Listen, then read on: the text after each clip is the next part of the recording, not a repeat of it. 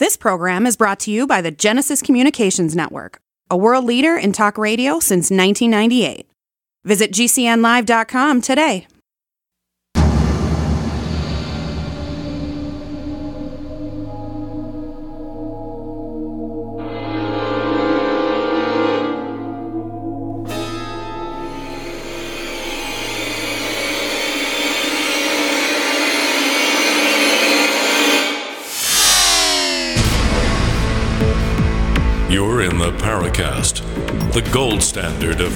Paranormal radio.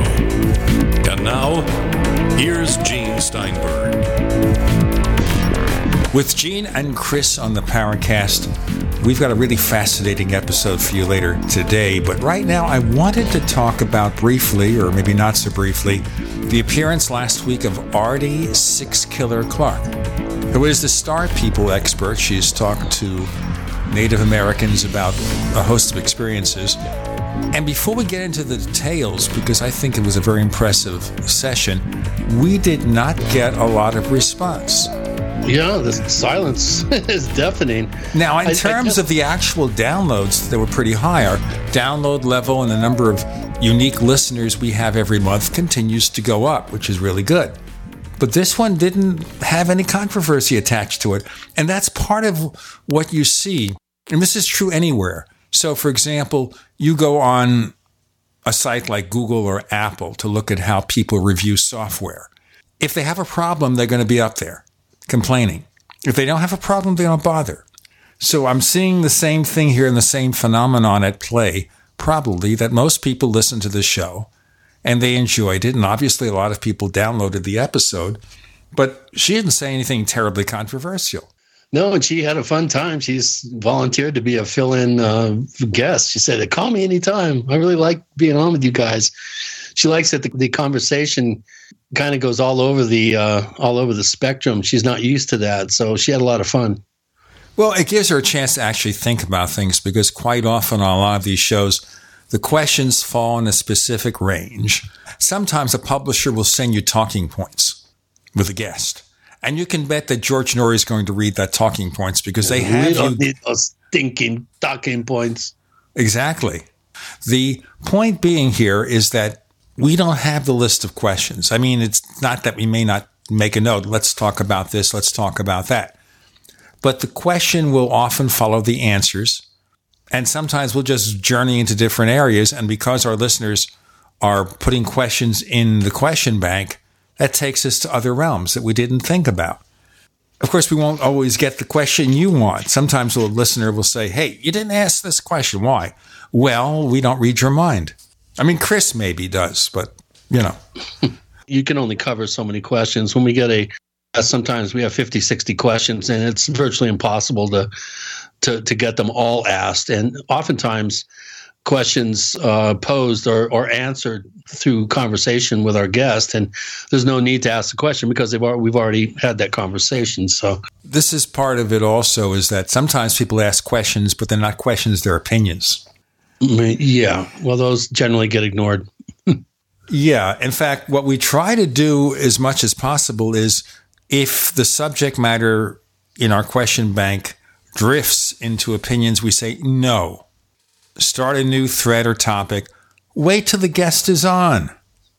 Well, I always view uh, lack of response, you know, afterwards on the forums as a, um, it, like you put it, as a, a sign of of people enjoying the show and, and not really needing to, uh, you know, usually the negative uh, comments are the ones that are posted. And, you know, like when we first had Ardy on, and I was kind of accused of badgering her a little bit because I was really frustrated that there was really no dates and times and um, you know data points uh, that were associated with most actually of her accounts. And and she just kind of made a point of saying look that's you know that's not what i'm doing. I'm, I'm collecting stories. It's kind of like a jc johnson or a tom dongo. There's there's other uh, folks out there that, that are more interested in the folklore um, aspect of this as opposed to trying to establish uh, data points. So I look at things a little bit more hard boiled, and you know, I try to uh, you know look at these things as as journalistically and as an amateur scientist as best I can, and and um, to me, it's you know it's it's important to to document you know, the date and time and, you know, the actual particulars of the event in such a way that it's reliable data for others to down the road to use. So, you know, I, not everybody thinks like that. So, you know, I ha- I've just had to, you know, kind of bite my tongue and, and accept people's approaches uh, for, you know, for the kinds of things that we can ascertain from them, which to me is diminished by not collecting those data points. But, hey, it's entertaining stuff. J.C. Johnson, classic example, one one of my favorite fireside storytellers. Not that it isn't worth trying to put something together about them, because you know the thing here is the way the culture influences these accounts of star people, because it appears that the cases that happen now are more like UFO abductions. And what that goes to show is how did people interpret what we call a UFO abduction 2,000 years ago? And it's interesting to see how that changes according to the culture. So I think there's a lot of really good stuff there. And I thought that was really an important thing to talk about. Very important thing to talk about here because we're trying to understand what's happening to people. And it obviously is not something you take literally because if you do, how do you explain the dichotomy? Between what were, they were described as back years ago, decades, centuries ago, as to what they're described now to be like. Right. Is it just our cultural growth, or is it because we interpret something we can't understand in a way that makes sense to us? This is why when I hear people talk about, for example, these screen memories of owls and things that supposedly indicate you were abducted, I think the abduction itself may be the screen memory for something else that we don't know about. Yeah, good point. Because it's so if it's so easy to simply hypnotize somebody and get the memories of their encounter, if ET really wanted that not to happen, to keep that stuff hidden, they could do it. You, you would think. I mean, that's yeah. the automatic assumption. Sure, it's like Stanton Friedman and using radar to disable a flying saucer. That the radar disabled the flying saucer and made it crash into another flying saucer. Give me a break. That's low level stuff. Yeah, yeah, and some of the um, you know my my area of uh, I would say more advanced knowledge about star people as it um, as it in, interpreted by Native American cultures, especially. Um, you know, my area of concentration has been the Pueblo people, and I was a little surprised that Ardy wasn't as up to speed on uh, Kachina lore, the, the the three different types of Kachinas, and the actual overlord Kachinas. Um, it, it could almost be described in a, in sort of a Christian way as being angels, archangels, um, and what what each of these three different types are responsible for, and how come they don't come here anymore? Um, according to the Pueblo people, they they stopped coming. Um, at the behest of the people, the people said, "Look, you're not returning our, our folks, so you know we'll honor your your influence in our in our culture, and we'll make sure that uh, you're always kept alive in our culture. But we'll do this if you don't come here." And so there is kind of a there's kind of the underlying sort of unspoken uh, inference that um, there was a lot more contact in the in the distant past, uh, and possibly there's little, if any, contact now. So, you know, I wanted to get into those areas with her, but unfortunately, she's she's really not as up to speed on the Pueblo the Pueblo system as as uh, one would think she would be. Tell us briefly in 30 seconds about our guest today. Wow. We're so fortunate to get uh, Dr. Jeffrey Mishlove here. He rarely does radio. And um, one of the few books that I have dragged around since college is his seminal work, uh, The Roots of Consciousness, which is arguably the, the go to encyclopedia for anyone interested in the uh, study of consciousness. And uh, it's it's going to be a real treat to have him uh, on the show. Uh, I do I do highly highly recommend this book. It's been a bible for me uh, since 1975 when it came out. He's since gone on to to dive into other areas such as the nat- spirituality ties to consciousness and other things. We're going to have a great show with him. All about consciousness coming up with Gene and Chris. You're in the Paracast.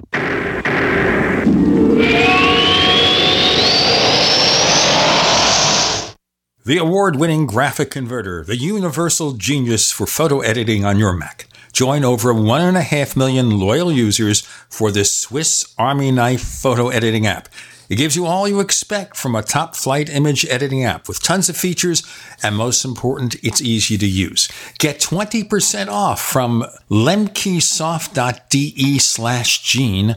That's L E M K E soft.de slash Gene. Do you need a website? Well, you can get a great deal on hosting services with Namecheap's legendary coupon code. They're offering substantial hosting discounts on shared hosting, business hosting, VPS hosting, reseller hosting, and even dedicated servers. Namecheap is preferred by millions. It's backed by a money back guarantee. Use the coupon code LEGENDARY to cash in on the special deal at namecheap.com. Namecheap.com. Are you happy washing your hands with harsh chemicals? Are you happy doing laundry with detergents? Are you happy paying high prices? Find your happiness with Pure Soap. These all natural, earth friendly Pure Soaps are the very best you've ever used. Buy in bulk Get a 12, 36, or 48 month supply, or get items individually and still save big. You're getting soap products twice as good as what you're using now earth friendly and natural soaps. Your family deserves the best. Happiness is 5starsoap.com.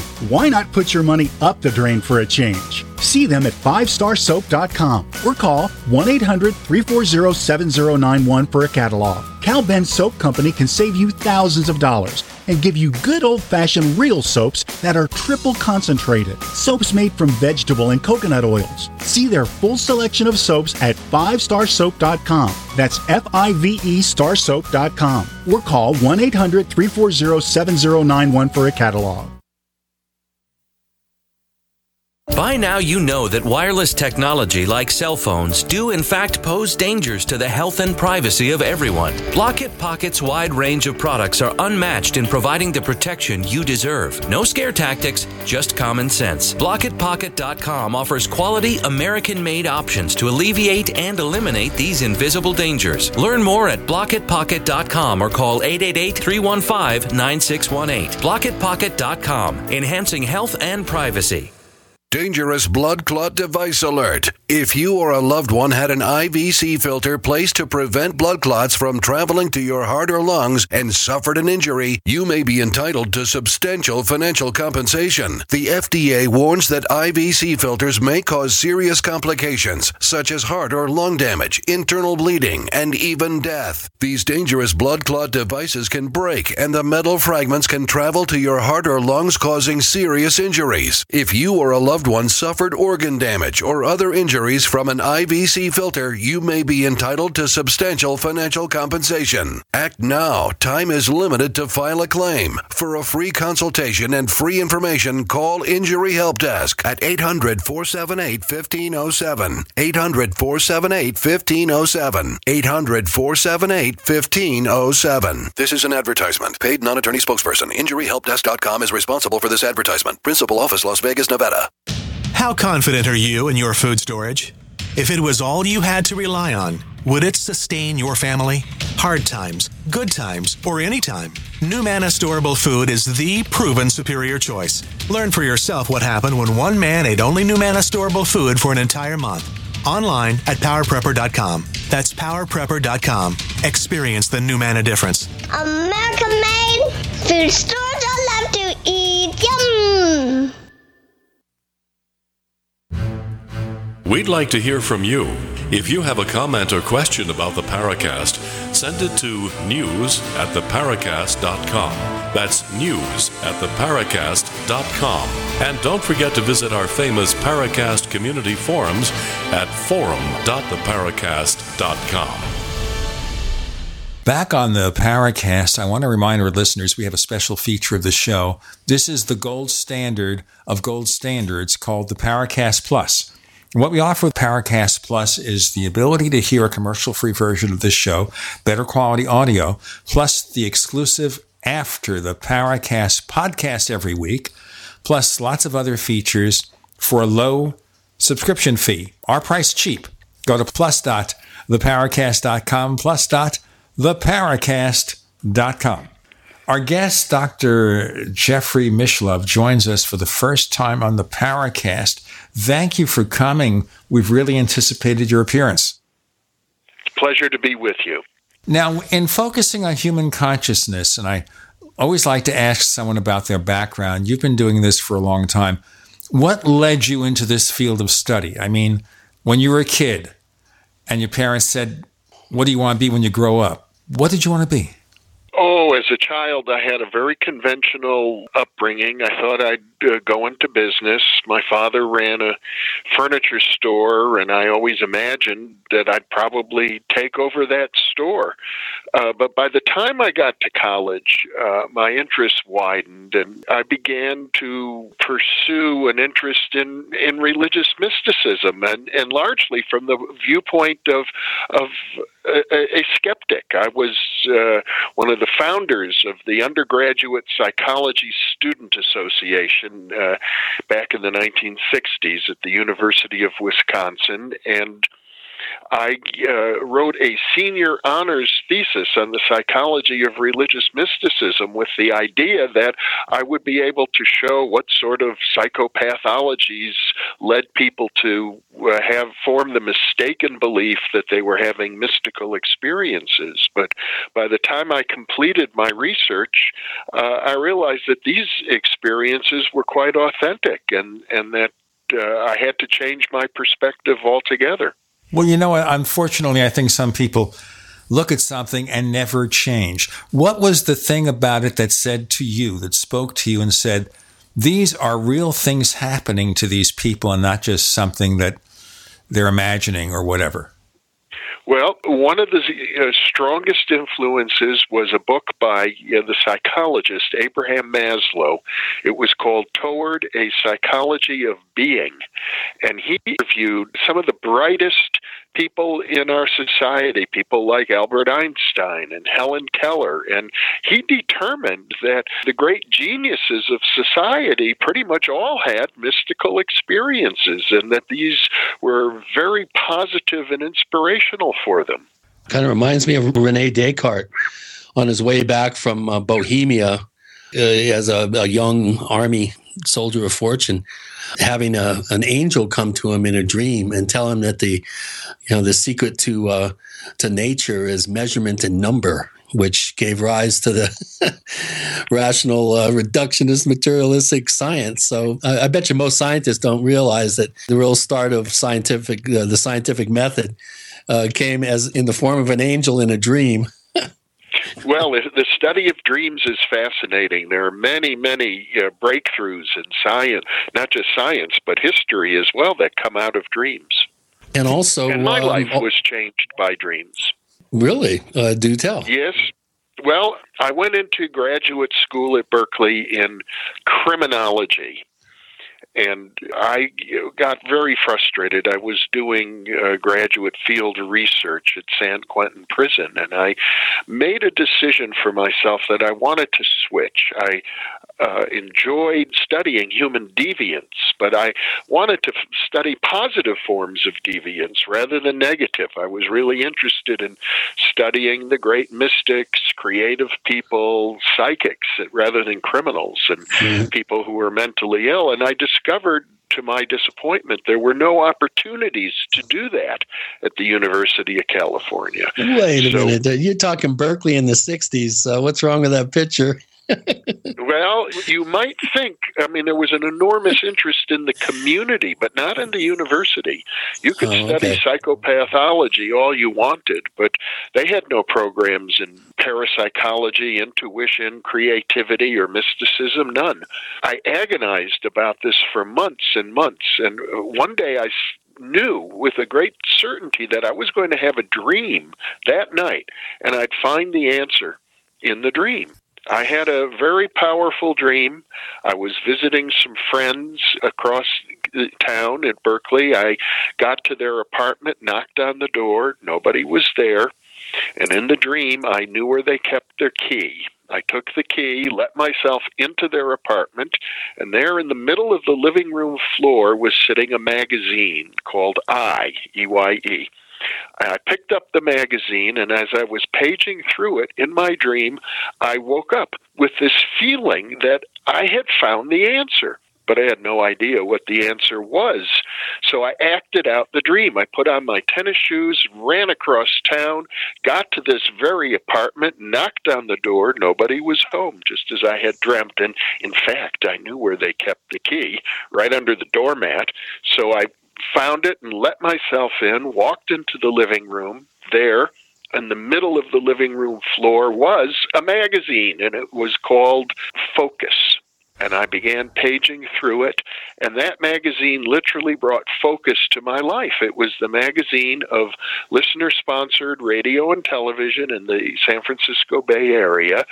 And I made a decision at that moment that I would pursue my interests by getting involved in the media in listener sponsored media, which was odd because at the time I did not own a radio or a TV.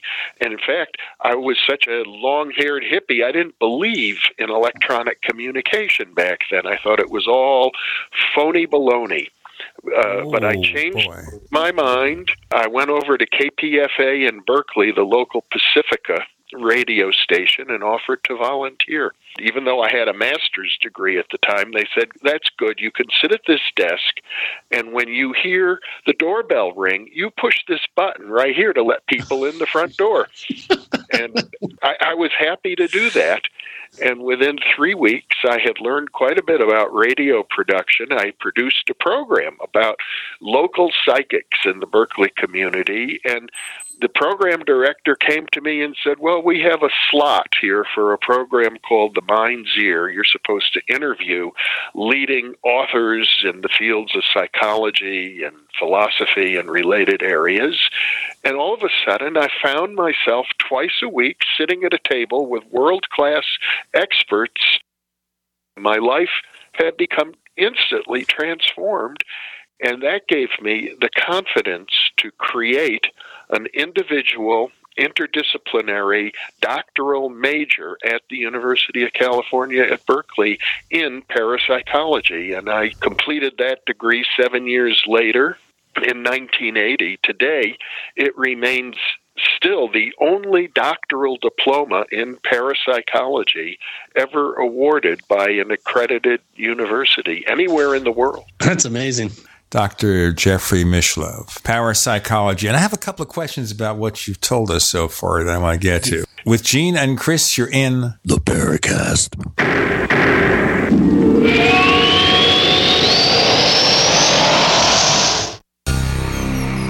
Thank you for listening to GCN.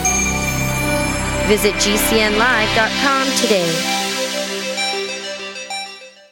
In these uncertain times, it makes sense to have a sustainable backup method to cook food and boil water. If your current plan includes using a fuel burning stove or cooking over an open fire, then there's a much better way. The Minuteman Rocket Stove is a biomass burning cooking stove that only requires small quantities of sticks and twigs for fuel. The Minuteman stove is easy to use, smokeless, portable, powerful, and sustainable. For the finest in survival cooking stoves and fire starters made right here in the USA, go to MinutemanStove.com. That's MinutemanStove.com. Are the answers to your present and future hidden in your past? Akashic readings help you learn to unlock the answers for love, finances, weight loss, self esteem, confusion, grief and loss, and more. Akashic email readings by Dr. Kelly Maroon, PhD, are specially priced right now. Learn more at Dr. Kelly Maroon's website, akashicuniversal.com, spelled A K A S H I C universal.com. Change your life today. Become one with your true path with intention on purpose. Visit akashicuniversal.com.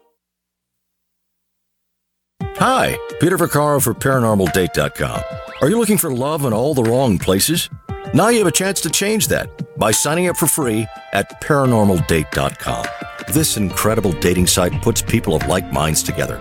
People who are interested in the strange, the unusual, mysteries, ghosts, UFOs, and the afterlife, and so much more. ParanormalDate.com was developed for you, people seeking a viable alternative to the other dating services.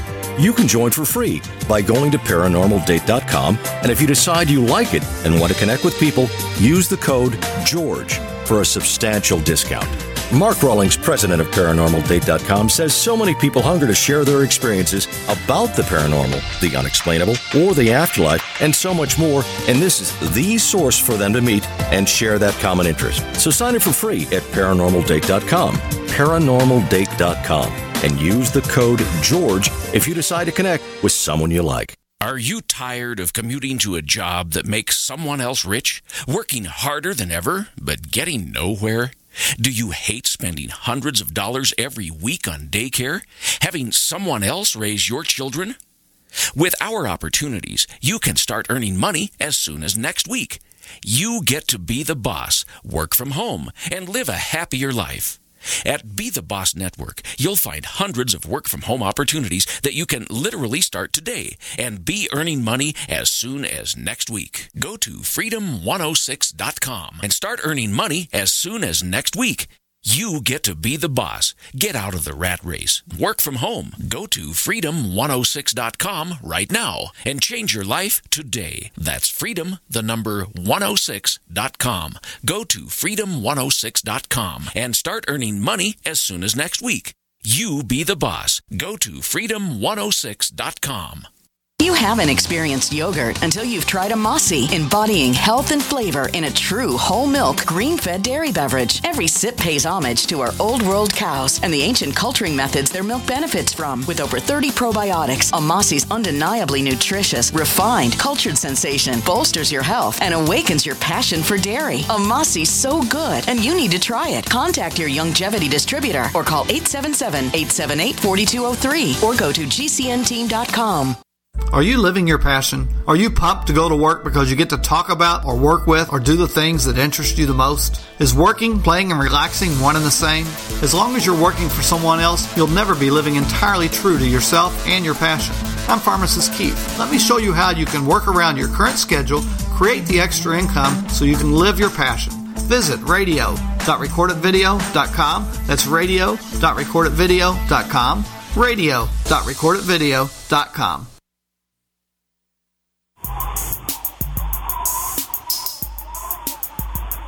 Hey, this is Marie D. Jones, the author of This Book is from the Future, and you are listening to the Paracast, the gold standard of paranormal radio.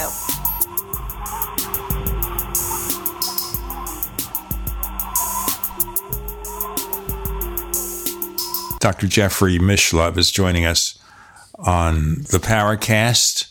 And before we get into you establishing this program and then completing it, I'm interested in when you actually went to this other place, this other residence, and you found the key and you entered. Did you ever think, what's going to happen if the police come over and they catch you for breaking and entering? That's the first thing that came to my mind. Breaking and entering. You, you know, these were good friends of mine, and I don't think they would have minded. But uh, in any case, the thought never passed through my mind. Well, I want to know, uh, you know, what you think about a precognitive dream like that. You know, how, how is that possible that a person can have a dream of something that is yet to happen and have the almost to the, the exact detail this come true?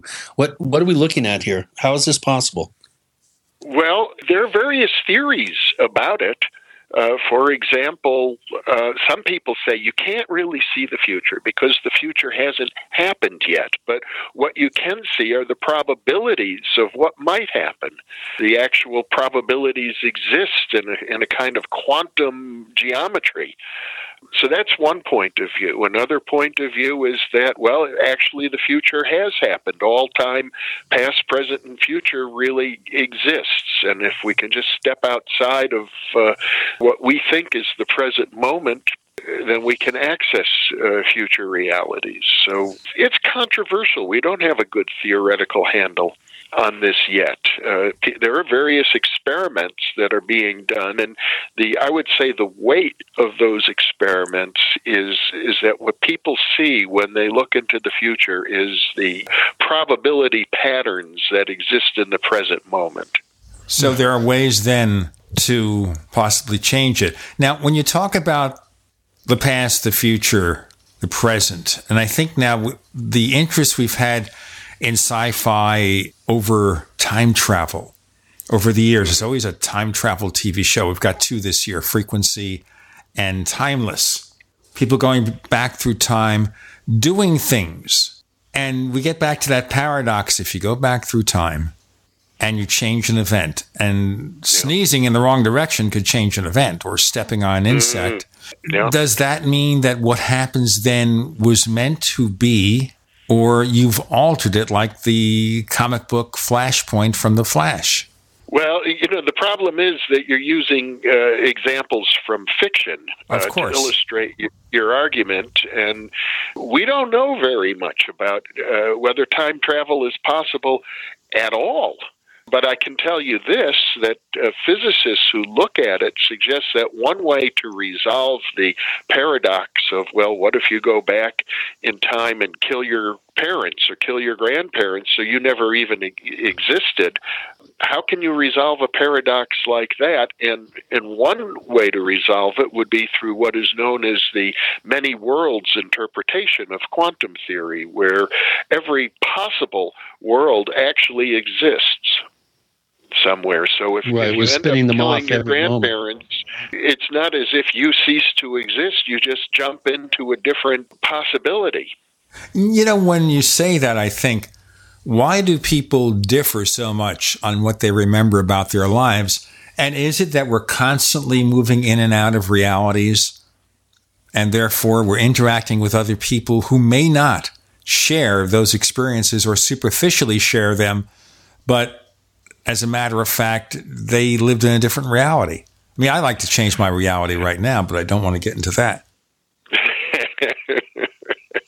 Well, you, you know, uh, we all have a kind of private consciousness. It's one of the main uh, criteria for, for being a conscious entity. William James noticed it right away. My consciousness is based on my unique history as a human being, and yours is based on your unique history, and uh, we're very different. When I wake up in the morning, I never have your memories, I only have my own. Yeah. Well, one thing um, that should probably be mentioned here is um, there has been some very interesting work done um, by Dean Radin, who has done some very impressive experiments that have sort of the end result is that the the actual human body responds to events um, slightly before they happen. And um, he's been able to measure some sort of you know physical response to stimuli, let's say, uh, just prior to the stimuli occurring. So there does appear to be some sort of precursor type um, process that, that that's going on. Maybe you could uh, put that in a little better terms for us. Uh, and I'm sure you're familiar with this work uh, of Radin's.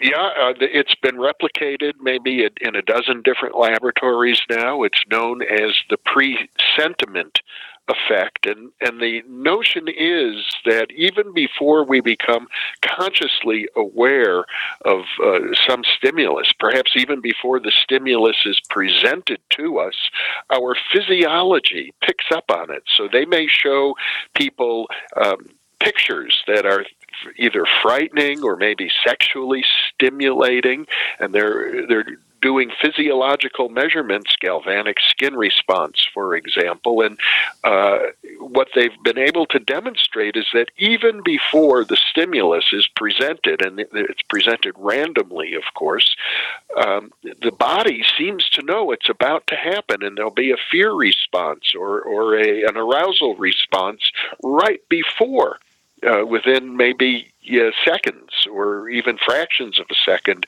before the stimulus is presented. Uh, so it, it certainly suggests that the human body itself acts as, I, I call it, an intuitive antenna. Right. So it's Well, part if- of it also that if we get in touch with this process, maybe we'd have some of these abilities. Well, I think it'd probably be very useful if you're a poker player, if you are uh, uh, trading uh, in the stock market, or Yeah, uh, a hockey goalie. If, if, if, yeah, if you if for athletes, uh, athletes often talk about entering into the zone where they seem to know in advance what's about to happen, and and where great moments of athletic performance occur. But it could it probably uh, could happen in almost any profession, from police to firefighters. You hear quite a bit about it uh, from soldiers in the battlefield. Yeah.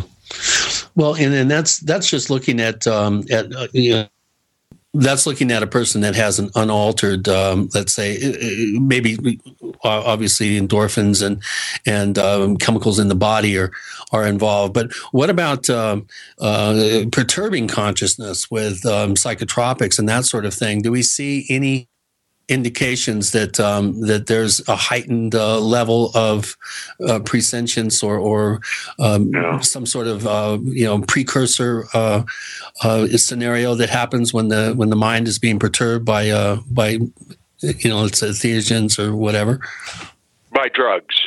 Let's, let's okay, start, by drugs. let's, let, let's start with uh, visionary vegetables, uh, because there's a lot of folklore that people who take psychedelic drugs, even marijuana, have enhanced psychic capacities. Um, but the research uh, that's been done uh, doesn't really uh, provide strong evidence for that at all. There are other ways to enhance consciousness through uh, auditory stimulation, through hypnosis, through meditation, uh, and the research does show that uh, by quieting your mind, uh, uh, you do enhance uh, extrasensory perception. We've got a lot more to go with Dr. Jeffrey Mishlove, who just happens to be the first person on the planet to get a doctorate in parapsychology. And at least for now, the only person to receive a doctorate in parapsychology from a major university. How about that? So much more to come, and we have questions from you listeners about different aspects. We want to get into covering that as well. So you're on with Gene and with Chris, you're in the Paracast.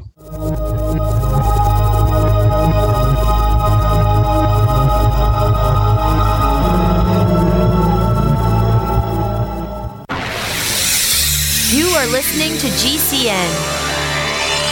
Visit GCNlive.com today. We also have swag. You know, we have all these exclusive Paracast things that you can buy. We've got like, I guess, 60 or so different items and entails t shirts, sleeves for notebook computers, iPad cases, mouse pads, the Paracast Jumbo tote bag, all sorts of t-shirts and jackets and stuff like that for men and women. We have a Paracast aluminum water bottle. All this stuff, you go to store.theparacast.com, store.theparacast.com. What makes it special is that the items are the best quality, you know, great t-shirts, fabrics, and they have our official logo on them. That's what makes them special in multiple sizes and colors. We even have stuff for children stuff for women, stuff for men. We have all sorts of sizes, like small up to X large. A lot of good stuff. That's the swag from the Paracast. You go to store.theparacast.com, stop by, and take a shopping tour. Has neck, back, or shoulder pain got you down? Go to sunshine-pillows.com and get soothing comfort, support, and pain relief fast. Their microwavable heat therapy pillows and wraps treat neck and shoulder pain, reduce stress, and relax the soul.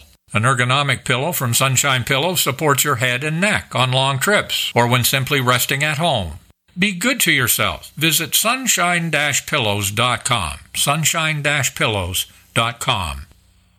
Are the answers to your present and future hidden in your past? Akashic readings help you learn to unlock the answers for love, finances, weight loss, self esteem, confusion, grief and loss, and more. Akashic email readings by Dr. Kelly Maroon, PhD, are specially priced right now. Learn more at Dr. Kelly Maroon's website, akashicuniversal.com, spelled A K A S H I C universal.com. Change your life today. Become one with your true path with intention on purpose. Visit akashicuniversal.com. Worried about lead, fluoride, and other contaminants in your drinking water? Get a ProPure with the Pro 1G 2.0 cleanable reusable filter and remove up to 200 contaminants. Drink water the way nature meant it to be clean, crisp, and refreshing. See the complete line of ProPure products, including the new ProMax shower filter. There's a ProPure for you. Visit your authorized ProPure dealer for details or ProPureUSA.com. That's P R O P U R USA.com. Hi, this is Ted Anderson of the Genesis Communications Network. Over the 30 plus years I've been in finance, I can see that the world economy is now at a critical point. Unlimited money creation and runaway debt could trigger a collapse of the financial system. It's imperative that you protect yourself in case of hyperinflation or even deflation. Investment Rarities has put together a survival bag of 200 silver quarters. These 90% silver quarters are dated 1964 and earlier. Each quarter is worth almost $5. If a quarter has already reached $5, the trend is obviously on your side. These survival bags sell for $8.95 delivered. Call 800 328 1860 to order today. Not only can these quarters be used for barter in a brief period of hyperinflation, they have the potential to appreciate 5 to 10 times. Call 800 328 1860. Get one for each member of your family. Call 800 328 1860. That's 800 328 1860. Hunters, anglers, campers, and survivalists. Get back to nature. Expand your horizons with the highest quality, most versatile, unique slingshots and sling bows on the market at slingbow.com. Slingbow products are compact and models start from just $17.98. They're perfect for your bug out bag or storing in your vehicle. Give yourself and your loved ones the excitement and tradition of slingbow. A new frontier in archery and truly modern twist on this primitive survival tool. Feel the thrill only at slingbow.com.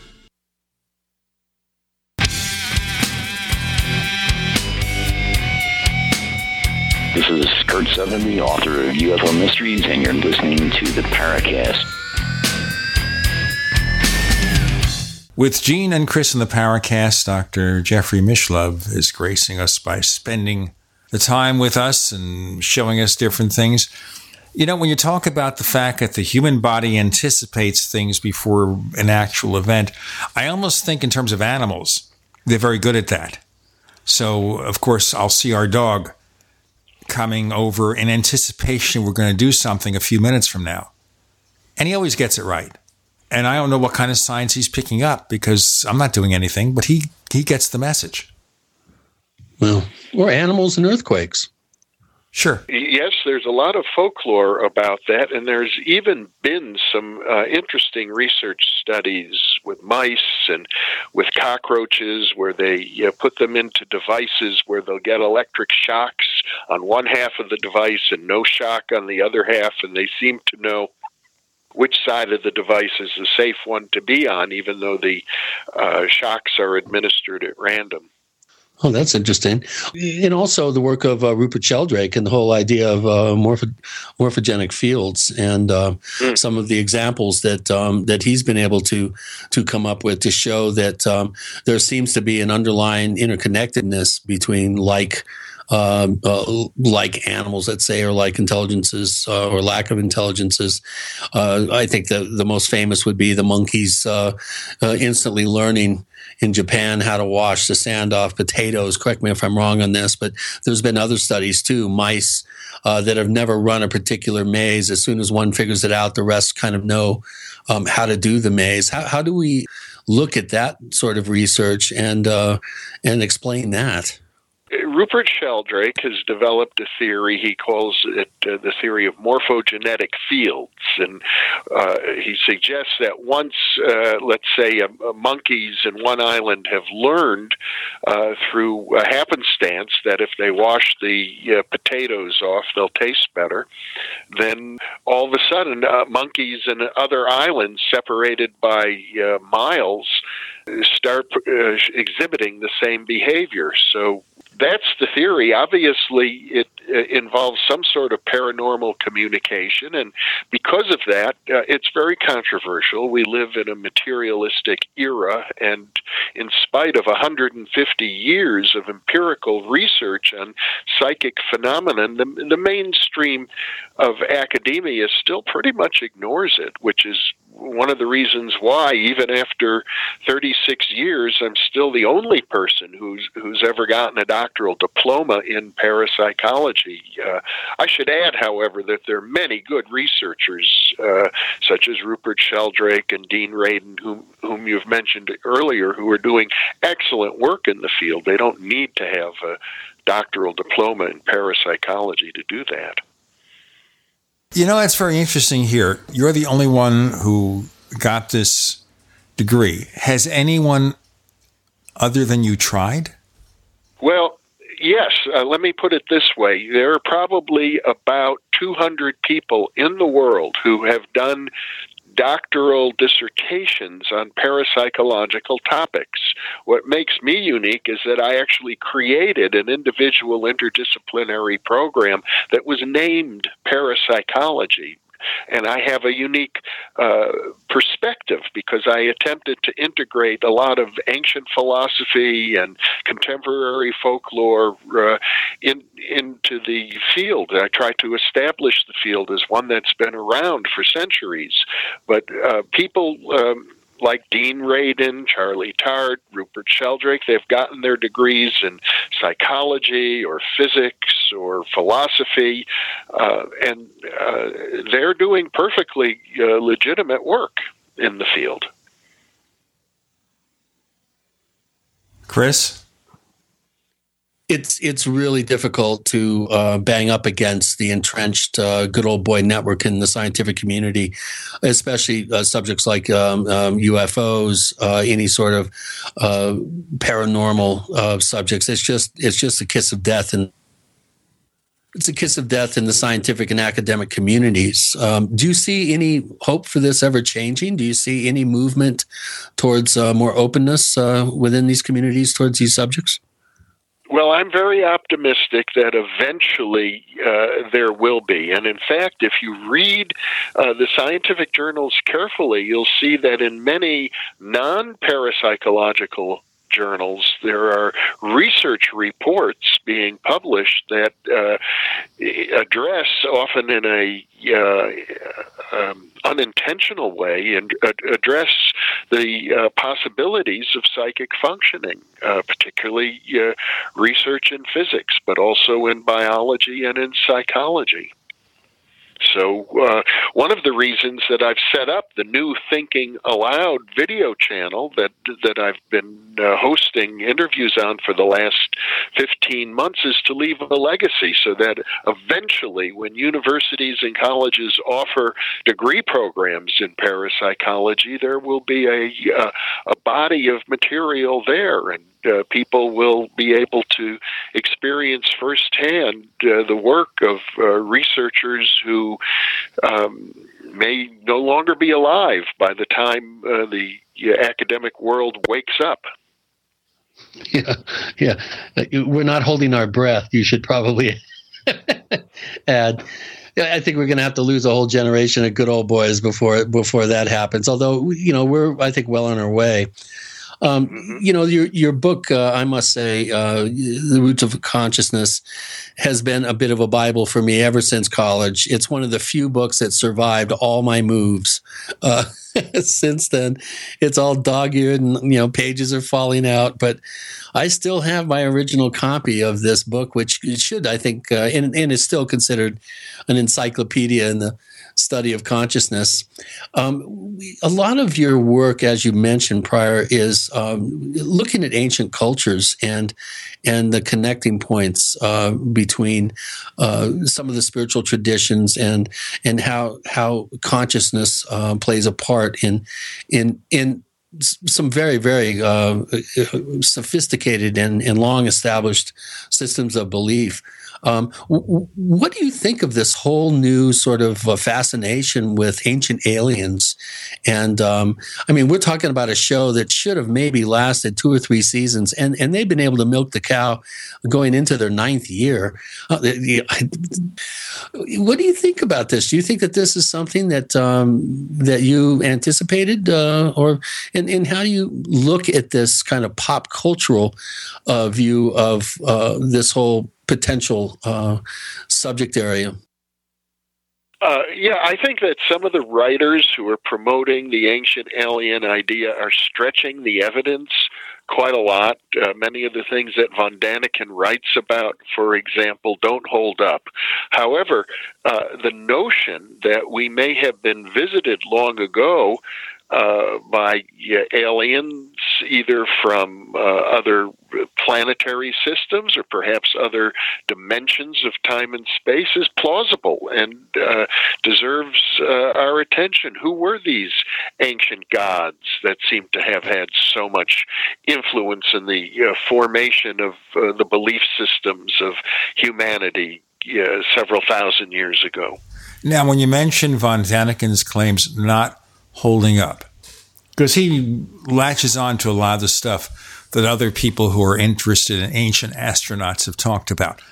Indeed, I think to many members of the Paracast audience, they know that Eric von Daniken was far, far from the first person to be talking about ancient astronauts. You can go back in the early 1950s, and Desmond Leslie, who wrote that other section of George Adamski's Flying Saucers Have Landed. You could certainly talk about that interesting character, Yonah Fortner, who wrote for Jim Moseley's Saucer News. And also, of course, you could talk about Brinsley Le Poer Trench, a British UFO writer who wrote a book about the sky people, among other works that covered ancient astronauts.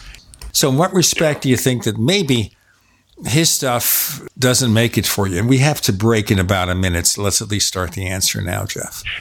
Well, uh, I, we could go over it detail by detail. I'm, yeah. I'm not a great expert. I have uh, a lot of skepticism about the network of underground caves extending for thousands of miles. I, I don't think that holds up for as, as one example.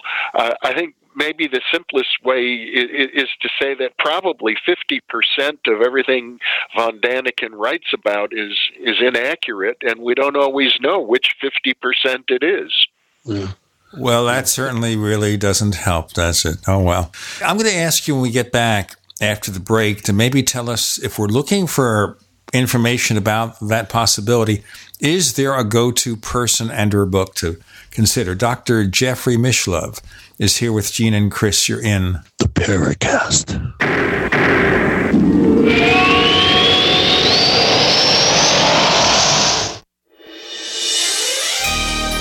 Thank you for listening to GCN. Be sure to visit GCNlive.com today. Attack of the Rockoids has been well received by critics and readers alike. It's a thrill a minute story you'll never forget.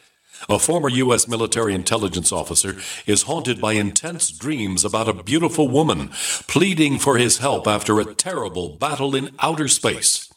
But the dreams turn out to be true and thrust him into a telepathic love affair with a woman whose faraway planet is intent on destroying the Earth. And now the gripping tale continues in The Coming of the Protectors. It's the second book of the Rockoids trilogy, a galaxy spanning adventure that pits our hapless heroes against powerful, fanatical enemies that threaten the lives of freedom loving beings everywhere. Attack of the Rockoids and The Coming of the Protectors. Classic science fiction at its best, available now. For more details, visit rockoids.com. That's R O C K O I D S.com.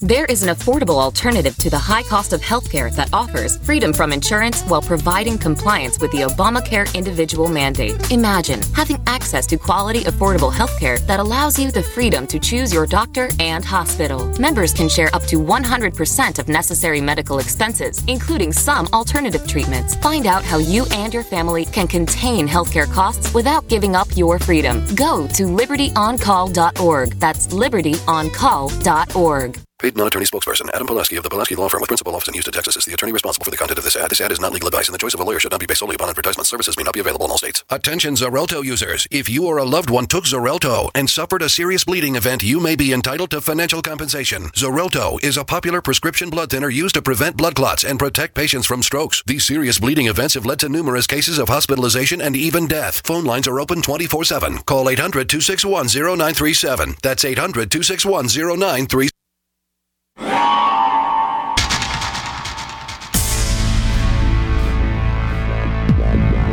Welcome back to the Paracast, the gold standard of paranormal radio. And now, here's Gene Steinberg.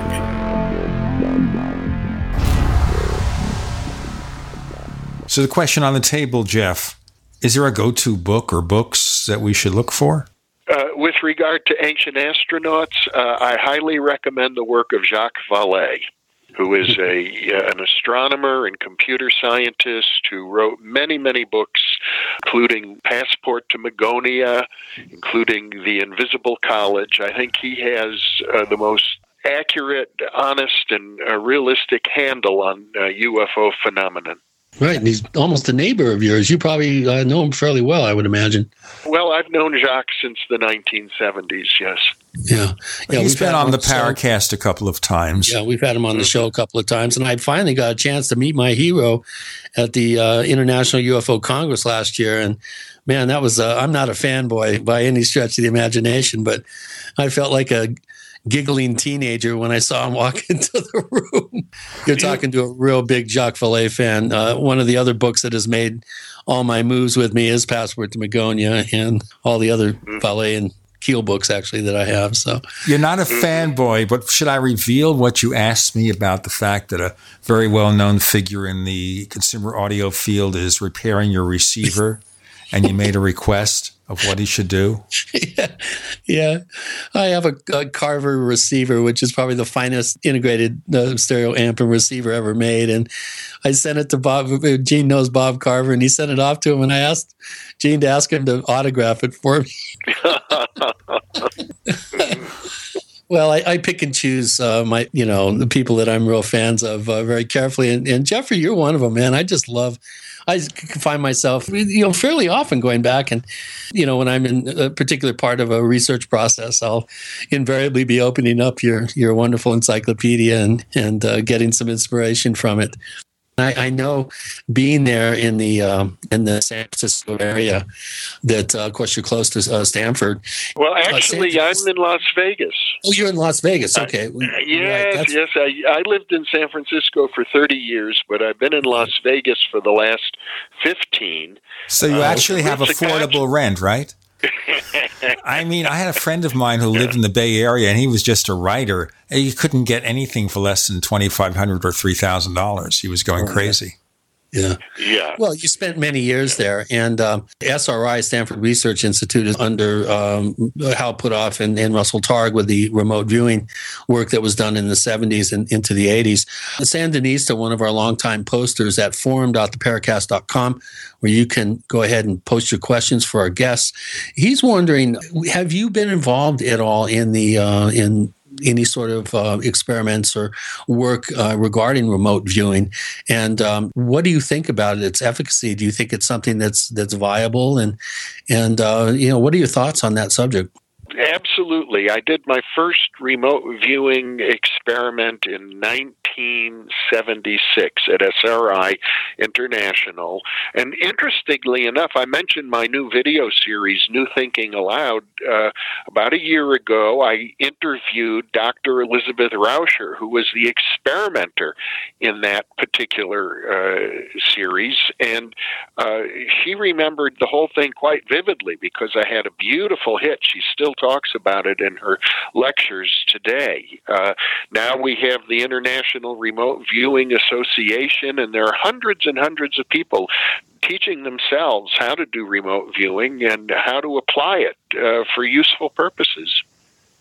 Wow, that's uh, I, I, think that would be one chink in the armor of uh, you know your kind of con- conservative uh, academia and scientific communities. Uh, you don't really hear uh, them supporting any sort of positive results in this in this particular um, field that has proven to be uh, uncannily accurate. Uh, some people like Pat Price, of course, back uh, Ingo Swann, and others uh, who obviously had sort of I think above average talent uh, in this regard had some amazing hits if you go through the literature but but one thing that that I think should be stressed and I, I think you would agree that we all have that ability if we allow ourselves to um, to follow uh, certain protocols and um, and do the kind of uh, inner work that's needed to um, to be open enough to um, be receptive uh, for it. Uh, is this something? Am, am, I making an accurate statement here? Do you think uh, most people um, have the ability to remote view? Well, there are many, many examples of people who didn't think that they had any psychic abilities whatsoever, who uh, attempted to do remote viewing and found that they were uh, very good at it right from the very beginning. So uh, it seems to be a latent talent, uh, but I think it's like all human talents. There's sort of a bell curve. Some people have it uh, to a much greater degree than other people thing I always wonder about remote viewing, and we've done shows on it, we even did a test at one time that was reasonably successful, is the level of accuracy and dependability. It's difficult to do. I uh, did a series of 10 interviews with Ed May, who was the head of research for the secret uh, U.S. government program Stargate that uh, went on for 20 years from about 1976 to 1996. And the, one of the points he wanted to emphasize is that in spite of the many brilliant success stories you hear about, overall it's, it's very difficult work. Uh, and uh, you can't expect dramatic successes all the time. They periodically, but uh, they do not occur regularly. Yeah, I, have read it. It's it's almost like a 50-50 thing with people that are well trained and and um, show you know above average abilities that it's not as reliable um, as you would need, let's say, for an intelligence uh, for intelligence information to act upon that sort of thing. Well, there um, there have been some real intelligence successes. And, yeah. Mm-hmm. Uh, I'll give you a good uh, baseline. My friend Marty Rosenblatt runs an organization of remote viewers. It's called the Applied Parapsych, uh, the Applied Precognition Project. He'd be a great guest for you if you haven't interviewed him yet. We have. He's been Oh, okay. He's been going, as, as you probably know, then for about 10 years.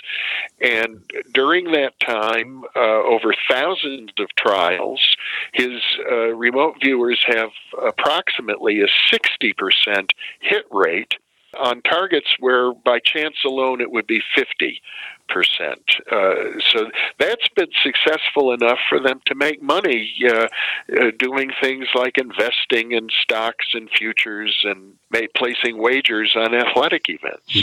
Maybe Sean David Morton should take the class and improve his uh, his his rate and not lose three million dollars of his clients' money. Is he in jail now, or has he just been fined? Yeah, I haven't kept up with. Yeah, uh, I heard that his bail was a hundred dollars, so he he got out. I Chris, you know much more about his uh, latest activities than I do. Yeah, yeah. Let's uh, not scrape the bottom of the barrel here, Gene.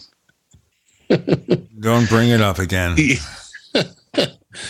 well, we do have some questions, uh, some very basic questions about the whole subject of human consciousness, and of course, it's quite controversial. Um, we have yet to really, I think, uh, correct me if I'm wrong, but come up with a real hard, fast, uh, solid uh, definition or or show the operative principles that that really kind of allow for human consciousness. The very fact that I can, you know, pick up a pencil is is like a, a, a PK event, really.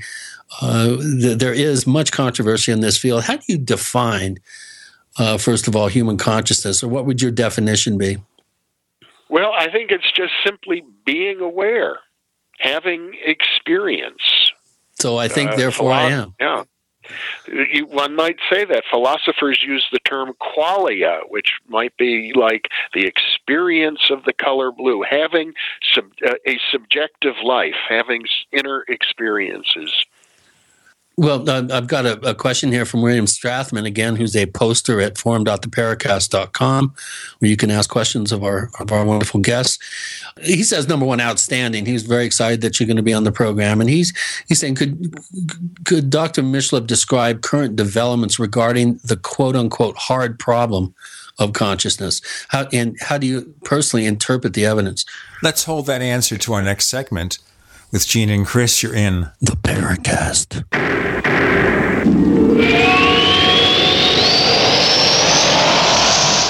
The award winning GraphicConverter, the universal genius for photo editing on your Mac. Join over one and a half million loyal users for this Swiss Army knife photo editing app. It gives you all you expect from a top flight image editing app with tons of features, and most important, it's easy to use. Get 20% off from lemkesoft.de slash gene. That's L-E-M-K-E soft.de slash gene. Do you need a website? Well, you can get a great deal on hosting services with Namecheap's legendary coupon code. They're offering substantial hosting discounts on shared hosting, business hosting, VPS hosting, reseller hosting, and even dedicated servers. Namecheap is preferred by millions. It's backed by a money back guarantee. Use the coupon code LEGENDARY to cash in on the special deal at namecheap.com. Namecheap.com. What would your life be like if you woke up each morning with new vitality, feeling better than you have in years, and you noticed a difference in your sleeping patterns, blood sugar levels, and had a sense of well being overall? There's something that is changing thousands of people's lives, and you could be one of them. It's called Heart and Body Extract. Sharon Harris, co creator of Heart and Body Extract, talks about the positive effects of Heart and Body Extract. What happens with the formula Heart and Body Extract is it's giving the body the necessary vitamins, minerals, amino acids, enzymes, and phytonutrients so, so the body will heal itself. And yes, the body does have the ability to balance blood pressure, balance cholesterol, clean and unclog the arteries. It can also work on uh, balancing the circulation for diabetics. So the body is an amazing thing. It simply needs some help so it has the tools to heal itself. Heart and Body Extract gets results. To order your two month supply, call now toll free at 866 295 5305. Order online at hbextract.com. A lot can happen in six seconds. A rodeo ride, a dramatic basketball win, and the world record holder can solve a Rubik's Cube. Six seconds is how long it takes for an 18 wheeler traveling at a safe speed to come to a complete stop. And in those six seconds, that truck will travel the length of two football fields. So please, give them room. Never cut in front of a large truck for any reason. Our roads, our responsibility. Learn more at sharetheroadsafely.gov. This is a life changing message for anyone with sleep apnea who is on the go and tired of dragging around a big, bulky home CPAP device. Now there's finally a portable device that's as small as a soda can and weighs less than a pound. You can even add a battery that's as tiny as a deck of cards. It's the Transcend Mini CPAP, and if you're one of the first 100 callers, you can try Transcend risk free for 10 days. So call now 1 800 441 0335. Transcend is the world's first portable mini CPAP device. It gives you the freedom to sleep in total comfort anywhere you are. Our smallest and most advanced portable design ever, Transcend is so small and so light, you can fit it in your briefcase or purse to use anywhere you go. It's FAA compliant too, so you can even sleep comfortably while flying. To guarantee your 10-day in-home trial, you must be one of the first 100 callers to call minicpap.com now. 1-800-441-0335. Again, that's 1-800-441-0335. Water is the single most important thing your body needs, so you want to be sure it's the best for you and your family. Since 2005, thousands have depended on Berkey purified water. The Berkey Guy provides the lowest priced filtration systems in every size for incredibly delicious water now and in an emergency. Get to goberkey.com or call 877 886 3653. 877 886 3653. Goberkey.com. We'd like to hear from you. If you have a comment or question about the Paracast, send it to news at theparacast.com. That's news at theparacast.com. And don't forget to visit our famous Paracast community forums at forum.theparacast.com. Yes, cliffhanger time on the Paracast. Our guest, Dr. Jeffrey Mishlove, was asked a question of one of our listeners who posted at forum.theparacast.com in the question bank. Jeff, your response? Okay, he, he asked about the hard problem, and uh, the hard problem is usually couched this way How is it possible for a physical system like the brain, that is made out of atoms and molecules and neurons, none of which are conscious, how, how does consciousness occur? And there are several potential answers to that question. One of them is that consciousness sort of uh, is very basic, that matter is conscious, even down to the subatomic particles. They have a, a measure of consciousness. So that the assumption that physical matter has no consciousness and then somehow it magically appears is a flawed assumption, that, that consciousness is already there. Another way to interpret it is that there is what's called dualism, that there's the world of matter, which is not conscious, but that there's another world, a world of spirit. And uh, we're all conscious because uh, we participate in, one might say, the mind of God or the larger consciousness, and that our brains don't generate consciousness, but they act like radio antennas or radio receivers receiving consciousness from this other realm. And then the, the conventional scientific answer is uh, it's called promissory materialism or promissory materialism, which is someday we'll figure the problem out. We know the brain is the source and generator of consciousness, and just give us enough time, and eventually we'll uh, put all the pieces together, and it might have something to do with feedback loops in the brain. So when a child is born, does that child tap into a specific element of consciousness and that becomes part of its being? Well, there are different theories. I, you know, I have to tell you, I don't have a final answer to all of this. Uh, I suppose we have to take into account, if you talk about when a child is born, the prospect of, of reincarnation. That that child already has a very long history as as a conscious being and may have been in other bodies. The the idea of a soul that travels from body to body to body in the course of uh, many lifetimes, sort of uh, akin to the way a, a snake keeps shedding its skin and forming a new skin. It's a perfectly uh, reasonable hypothesis, and there's quite a bit of evidence to suggest that uh, that's how uh, consciousness works for instance, uh, we just recently had an example of a child that was born that was able to, in a, just an incredible fashion, describe very, very specific details from a past life, which uh, were able to be uh, uh ascertained to be true. So you're saying that there is enough evidence to at least legitimize some real official scientific or, or academic uh, study of this instead of having it uh, be just poo-pooed by by the mainstream. Well, at the University of Virginia, the Division of uh, Perceptual Studies. Uh, I think it's part of their School of Medicine there. They've been studying reincarnation cases now for many decades. They have a database of over 2,500 cases of young children who, as soon as they can begin to speak, start uh, describing past lifetimes. And in roughly half of those cases, they were able to go back and do the research and document that the descriptions of the children were accurate. Yeah, wow.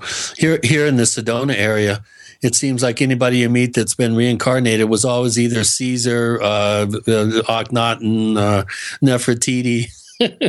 you rarely get somebody in Sedona that says, uh, "I'm a reincarnated stable boy from medieval England or something." It's got to be some well, exalted. Uh, I've actually met two reincarnated Nefertitis.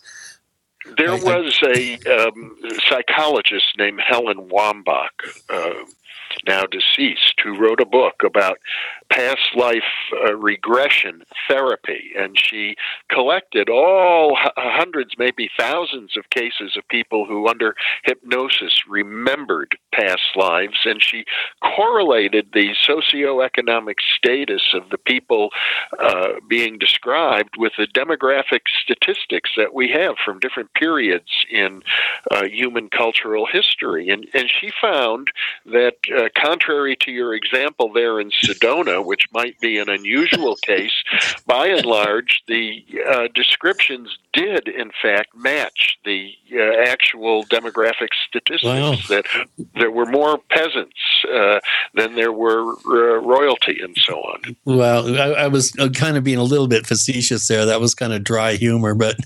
Mm-hmm. I did. I have met two reincarnated Nefertitis. That that I will say. well, you know, it's also possible that uh, a person might have an inkling that they were um, part of the retinue or entourage of no. uh, a, a well known person, and then their own memory, uh, they may be confusing it.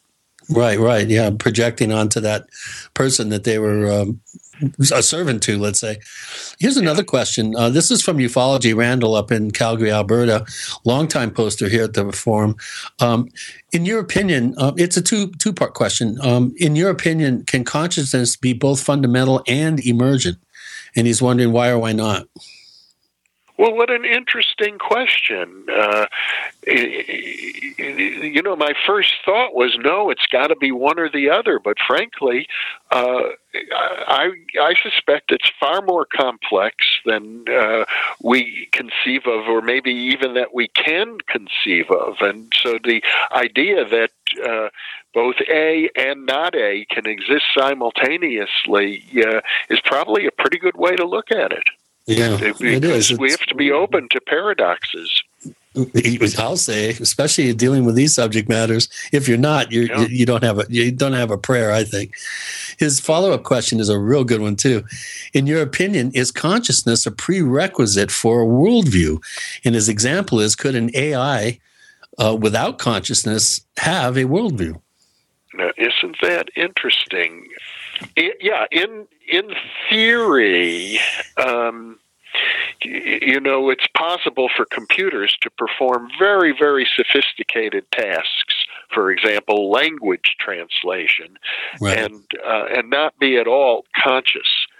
Uh, so I suppose one could say yes, maybe they can even form a worldview. You, you might say a computer uh, has a worldview, and let's assume for the moment computers are not conscious. Uh, there are people uh, who talk about what they call a singularity, which is the day when computers become conscious, because uh, at that point in time, computers will be uh, approximately as complex as the human brain, and then they believe that's when consciousness will emerge in computers. Uh, but maybe maybe you don't need to be fully conscious to have a worldview.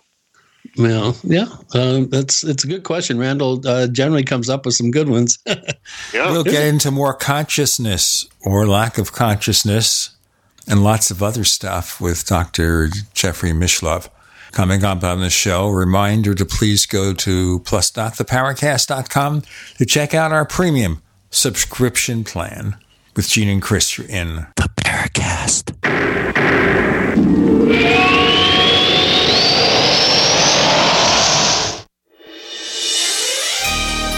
Thank you for listening to GCN. Be sure to visit GCNlive.com today.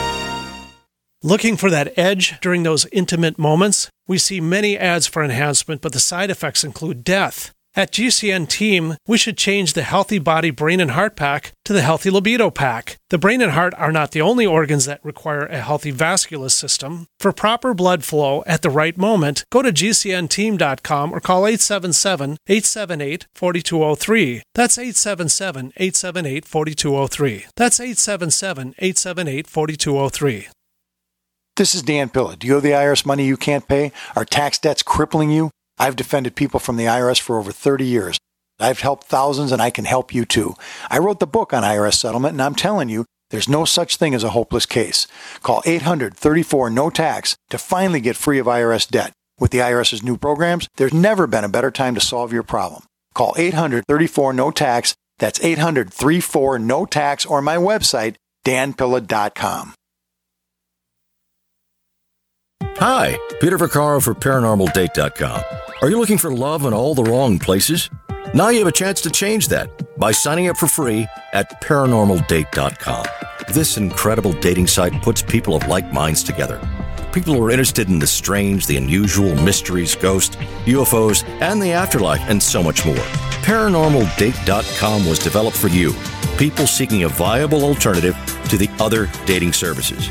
You can join for free by going to paranormaldate.com. And if you decide you like it and want to connect with people, use the code GEORGE for a substantial discount. Mark Rawlings, president of ParanormalDate.com, says so many people hunger to share their experiences about the paranormal, the unexplainable, or the afterlife, and so much more. And this is the source for them to meet and share that common interest. So sign up for free at ParanormalDate.com. ParanormalDate.com and use the code GEORGE if you decide to connect with someone you like. Are you worried about your mom or dad living alone in their house? Hi, I'm Joan London. Listen, I know how difficult it is to find senior care for someone you love. That's why I recommend a free service called A Place for Mom. They are the nation's largest senior living referral service. Call A Place for Mom today. To receive free information on senior living communities in your area, call a place for mom at 1 800 704 6182. A Place for Mom offers free one on one advice from local advisors and a personalized list of senior living communities you can visit. If you have questions about senior care for your mom or dad, there's a place for answers, a place for mom. Call a place for mom in the next 10 minutes to get your free ebook on financing senior care as well as free information on senior living communities in your area. Call 1 800 704 6182. That's 1 800 704 6182. Will the government protect your family from Iran and North Korea's newest weapon, EMP? We buy guns to protect ourselves, home, health, and car insurance for accidents. Maybe you also have food storage. But how would you keep your refrigerator running in a long term EMP blackout? Using tested military designs, the Solark EMP hardened solar generator protects and powers your critical appliances for years without burying items underground or wrapping them in aluminum foil. Unlike other preps, Solark is used every day to help offset your electric bill automatically. Visit portablesolarllc.com to learn how easily expandable the system is. Solark is the most affordable and powerful solution on the market. The whole system even fits in the back of a pickup or SUV and can install in less than an hour. See for yourself why Solark beats other off grid systems at portablesolarllc.com. Don't wait for the government. Go to portablesolarllc.com to learn why Solark is energy insurance for your family.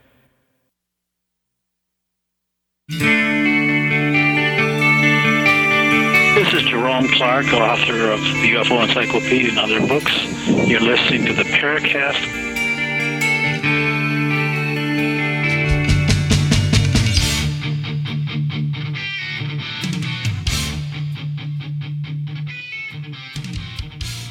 Yes, Chris is trying to whisper, and that whisper was in the 19th dimension. Okay, that's with the character from the comics that you have to say his name backwards to get rid of him. Seriously speaking, here, talking about consciousness, Jeff, I guess we go into life and death. All right? Okay, okay. Right. So when a person dies, does that mean their consciousness is freed from being tethered to this particular physical being and then it goes elsewhere or what? Well, there are different uh, perspectives on life after death. Uh, there's some very, very uh, sophisticated and uh, detailed and complex descriptions that go back 150 years to the work of Allan Kardec, uh, a French researcher uh, who began interviewing mediums and transcribing what they had to say and looking at what, when different uh, mediums, spiritualist mediums, would agree with each other or or not. And uh, these teachings often are in accord with uh, similar teachings from yoga philosophy and uh, Tibetan Buddhism, where they describe uh, different realms in the afterlife. Some realms are very close to the earth plane, and living there might be almost identical to living on earth. Uh, other realms uh, are are such that you no longer need even an astral body. You become a pure energy being or a pure being of light and travel into uh, realms that are unintelligible or almost unimaginable from our uh, human perspective. Now, the point uh, raised here is when a person dies, are they aware they're going anywhere, or do they just wake up and they are accustomed to the new state of affairs, whatever it is? Well, I think it depends a lot on the individual. Uh, you may recall when George Harrison, when George Harrison died, the Beatle, the famous Beatle, uh, he died, as I recall, almost 20 years ago now. And at that time, it was his goal to die consciously. He tried very hard to be conscious at the moment of his death so that he could experience the whole thing uh, sort of wide awake that's a goal of many people who are involved in yoga practices and meditation, for example. But the average person, you know, we're going to die in many different ways. Sometimes it's an accidental death and it's very sudden and we're unprepared for it. And there are accounts of people uh, who, who don't know that they're dead when that happens. They find themselves in a very strange place, and uh, oftentimes they, they need to be guided to move on to some sort of sense of spiritual evolution. Uh, there are other people, according to the folklore, who when they die they they still have very strong attachments and habits even addictions to alcohol, tobacco, nicotine, and sex, for example. So they hang around the earth plane well, that, trying to uh, maybe possess other people so that they can experience the pleasures that they were used to when they had a body. Well, that's a that's a great uh, way to dovetail into a whole new series of com- of conversations here, and that is uh, the whole idea of ghosts and haunted sites. Uh, we're seeing a tremendous upswing uh, in the last few years of, of interest in in this subject uh, with all the many ridiculous, uh, actually, in my interpretation, or my opinion, ghost shows and ghost hunting shows. But w- what about haunted sites? What about um, reoccurring uh, you know, the spectral uh, images that uh, that people report. What do we know about that, and is there any way to explain how this is possible, other than the explanation that you just gave? How how can they be uh, manifest at one moment and then gone the next? Uh, is it is it purely on the receiving end? Is it is it people that are in the right place at the right time to experience this, or are we dealing with something that's that's operating uh, totally um, autonomously on on its own schedule? Well, the uh, Society for Psychical Research that was founded in 1882 in London began to explore these experiences of uh, ghosts and apparitions and hauntings. Uh, they had very rigorous methodologies, and one of the early publications um, in this area was called Apparitions of the Living, in which they pointed out that uh, there are many, many cases where people experience ghost like apparitions, but they're not of people who are deceased, they're of people who are alive. And very often, those people were attempting to project their consciousness to another location. They might have been asleep having a dream about being in another location, uh, and people saw their apparition, or they may have been attempting to do it consciously, uh, particularly people engaged in yoga practice seem to be able to cultivate that ability. So there, there's a large lore about uh, these apparitions. Sometimes they're seen by multiple people at the same time. Sometimes they're seen by one person in a room and not by other people who are in the same room. So, uh, it, it, like so much in the field of parapsychology, there are many paradoxes and, and controversies. But I would say one thing that's been established unequivocally is is that apparitions of the living do indeed occur. Well, that's interesting. I've never really even thought about that. I didn't even know there was a, uh, a, you know, kind of an area of parapsychology that studied that. That's that's news to me. That's very interesting. I, you know, having been to some of the most haunted sites in North America, dragged along kicking and screaming in the beginning, I might add. I went into it very skeptical and, and thought it was actually kind of dumb. And, you know, I couldn't believe the owner of the video company I was working for was into that sort of thing. And and having visited uh, some very, as I come to find out, very uh, having been to some of the the more notorious haunted sites in North America, I did walk away from those experiences with a a newfound respect for for the subject. Um, an example uh, would be the Manteno um, State Asylum, which is where we first it was the first of the super hospitals where we developed thorazine first did lobotomies electroshock uh, therapy um, you know hydrotherapy techniques i think were were introduced uh, from that uh, facility. I have never felt um, well only other one other time have i felt the the level of unease uh, in that particular facility uh, it was almost like uh, condensed ghost soup. Um, they had demolished um, 1,100 and some odd buildings, and only a number of them were left. And it, and it really did feel like all the hangers on spirit entities were all compressed into one space. It was very, very uh, disconcerting.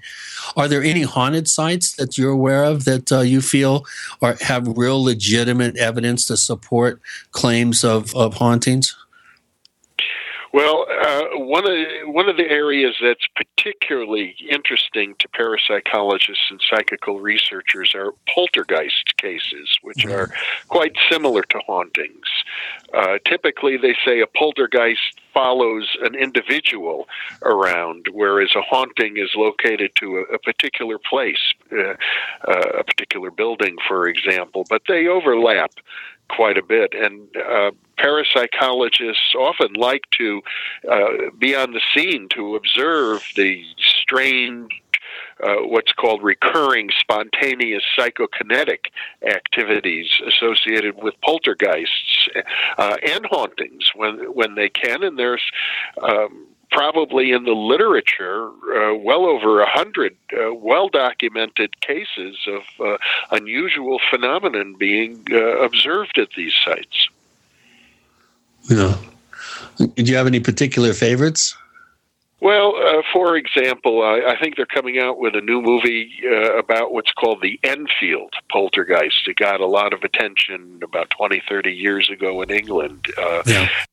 Let's pursue that particular poltergeist phenomenon in our next segment, okay? We have Dr. Jeffrey Mishlove with Gene, who has no doctorates or degrees, and Chris you're in the Paracast.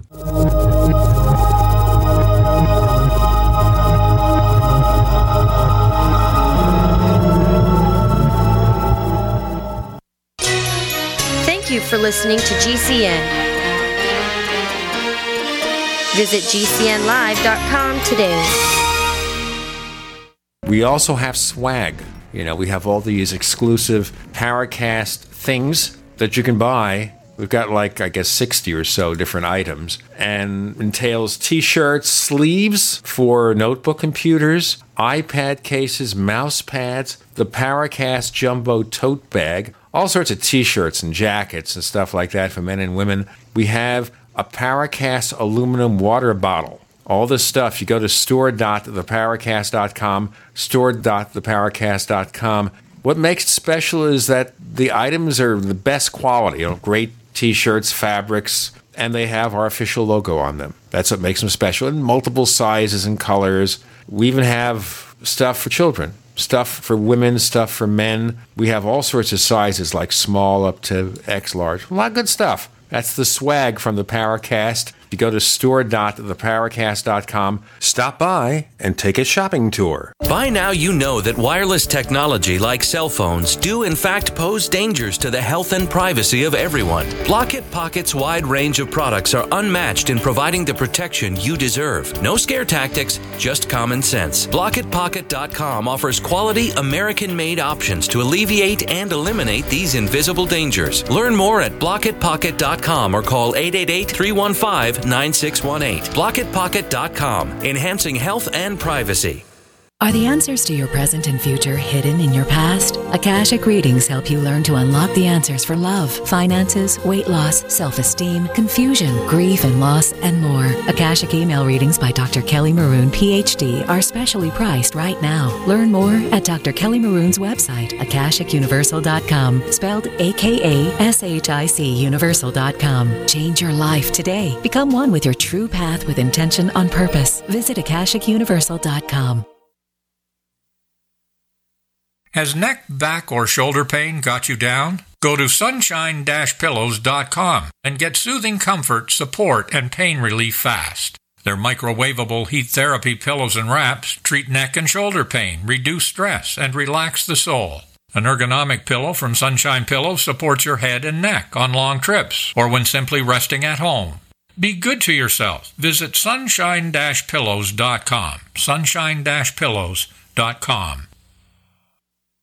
This is a healthcare alert from the Pain Relief Hotline. If you, a family member, or a loved one suffers from knee, back, shoulder, or ankle pain and have Medicare as your primary insurance, we've got great news. You don't have to suffer any longer. You can immediately qualify for a pain relieving brace at little or no cost to you by calling our 24 7 pain relief hotline at 866 389 0620. Delivery is free and all paperwork is handled for you. If you are on Medicare and have knee, back, shoulder, or ankle pain, don't wait you can qualify to immediately receive a pain relieving brace at little or no cost by calling our 24 7 pain hotline now at 866 389 0620. Our representatives are standing by 24 7 to take your call and rush you your pain relieving brace at little or no cost to you. Shipping is free and all paperwork is handled for you. Just call 866 389 0620. That's 866 389 0620. Again, 866 389 0620.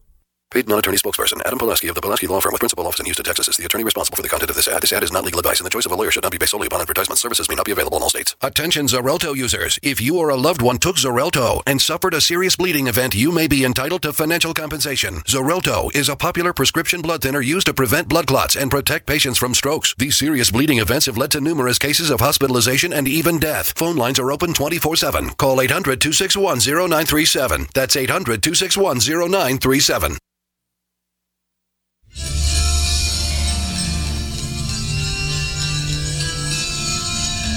Hi, this is Bryce Zabel. I'm the producer of Dark Skies, the co author of AD After Disclosure, and you are listening to the Paracast, the gold standard of paranormal radio.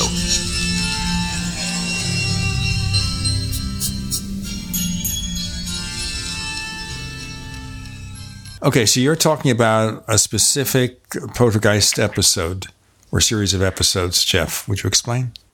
Well, the Enfield poltergeist is one of the most dramatic on record. Uh, it was uh, researched extensively by my friend Guy Lyon Playfair in England who has uh, written about it.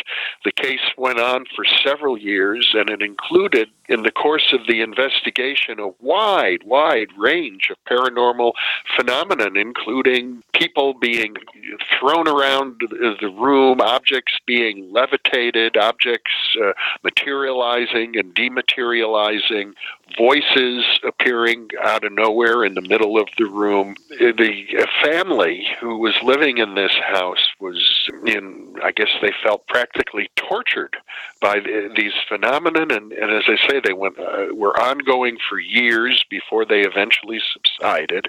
And researchers were on the scene almost continually. Of course, Hollywood is going to have their way with that particular. yeah, you know, when it it gets uh, time to be made into a movie, the people uh, from Hollywood are interested in one thing, which is maximizing their ticket sales. So they're not trying to tell the story the way a researcher would attempt to tell it. Yeah, unfortunately. they're trying to tell in a way that the people will come in and pay for tickets. That's the business that they're in. Yeah. Yeah, it's called the entertainment complex. yeah. Well, uh, we do have uh, quite a bit of interest, obviously, on the show in uh, the subject of uh, ufology and UFOs, or UAPs, uh, I think is the now term du jour unexplained aerial phenomenon, or Ray Stanford's term, anomalous aerial objects, AAO.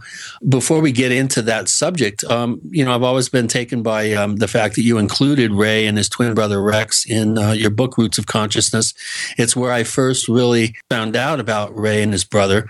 And since then, Ray has become a very good friend of mine. In fact, I've written a biography about his uh, ufological life. Um, what do you think of people like a Ray Stanford who has what appear to be um, special abilities. And uh, he's an identical twin and his identical twin doesn't appear to have those abilities, yet is so intrigued, I think, by his brother's abilities that he goes on and has a fascination for parapsychology. Uh, did you get a chance to meet Ray back then, or have you kept in touch with oh, him over the years? In in fact, back in 1973, I sponsored a conference on parapsychology at Berkeley in which both Ray and Rex Stanford attended and, and uh, were speakers at at the time, but I haven't kept up with them uh, since that time. Uh, it's been a long, long time since I've had any contact with either of these two. Yeah. Uh, subsequently, I uh, wrote a book myself called The PK Man about uh, an individual who had unusual psychokinetic abilities and believed that those abilities uh, occurred by virtue of a connection he had with alien entities he called the space intelligences. Oh, uh, give us uh, the kind of a thumbnail sketch. Uh, who is this person? Uh, what what well, were some of the yeah, his name is Ted Owens.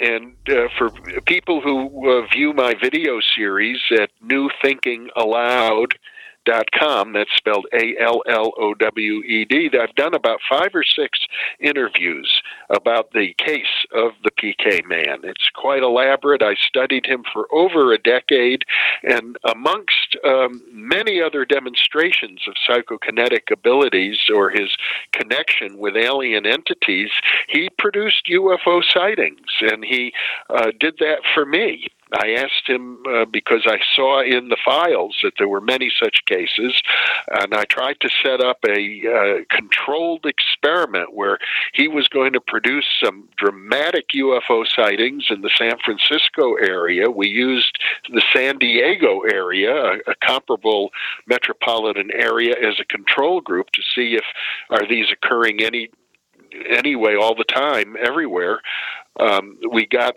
very dramatic sightings in San Francisco. At one point, Ted Owens called me up and he said, It's going to happen. I can feel it. It's going to be in a couple of days. There's going to be a UFO. It will be seen by hundreds of people. It will be photographed, and the photograph will be published on the front page of one of your local newspapers. Well, that's exactly what happened three days later. And not only was it photographed, it was videotaped. And the videotape was shown on Channel 9 Evening News in San Francisco. I still have the videotape. And furthermore, it was seen not only by hundreds of people on the ground who were outdoors looking at an exhibit of um, aerial artwork uh, over the campus of the Sonoma State University, about 50 miles from San Francisco. The whole art they had a party crasher. was was out there, but there was a pilot in the air, an artist named Stephen Pileski, who had an airplane of 3,000 feet above the campus with smoke shooting out the back, and this unidentified flying object just was right there in his airspace, hovering around him, lozenge shaped, about 30 feet across. So it was seen simultaneously from the air and the ground, photographed and videotaped. Probably one of the best attested UFO sightings in history, and the whole thing had been very explicitly um, predicted for me by Ted Owens, uh, the PK man. Not only predicted, he claimed he caused it. You know, it's very interesting when you mention Ted Owens. because my only remembrance of that name is someone who was really, really considered controversial. But I looked up his history. And one of the early people who wrote about him was Otto Binder, the comic book writer, science fiction writer, and UFO writer, if That's you remember correct. him. What was the time frame? Uh, what was this uh, time period? This ten year time period? I researched Ted Owens uh, starting in 1976 until his death in 1987. Wow. So, so where do you come down on the whole uh, UFO question? Uh, number one, it sounds like you have a sense that this is a real phenomenon.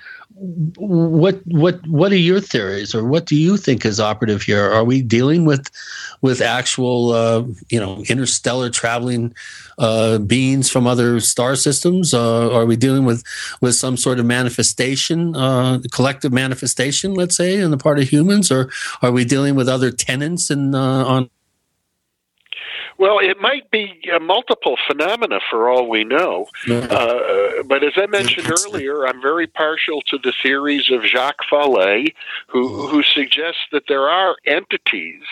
They may be entities in different realms of consciousness or realms of hyperspace. It may not be that they actually come from other planets, but it seems they've been around for a long time and have been attempting to manipulate the human species in different ways by operating at an almost subconscious level. Uh, Ted Owens, who had enormous abilities and did 168 demonstrations in my files, uh, claimed that uh, he was the first person they found who had this level of power since Moses. So he's suggesting that you know the same entities responsible for the uh, ten plagues uh, in Egypt some three thousand years ago are the ones that are working with him.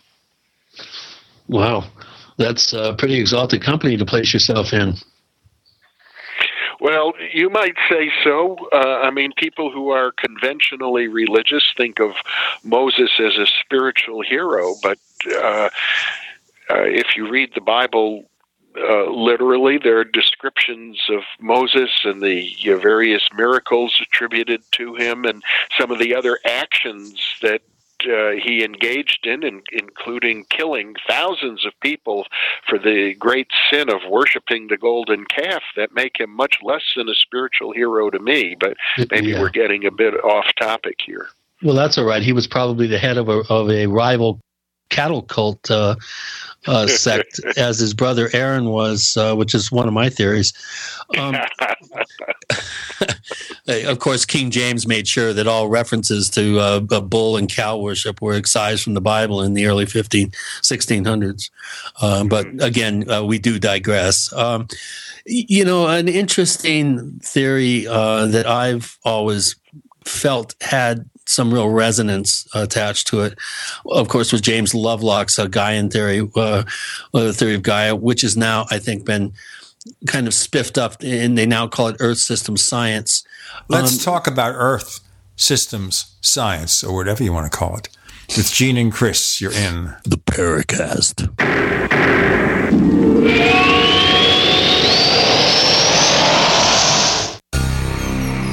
Thank you for listening to GCN.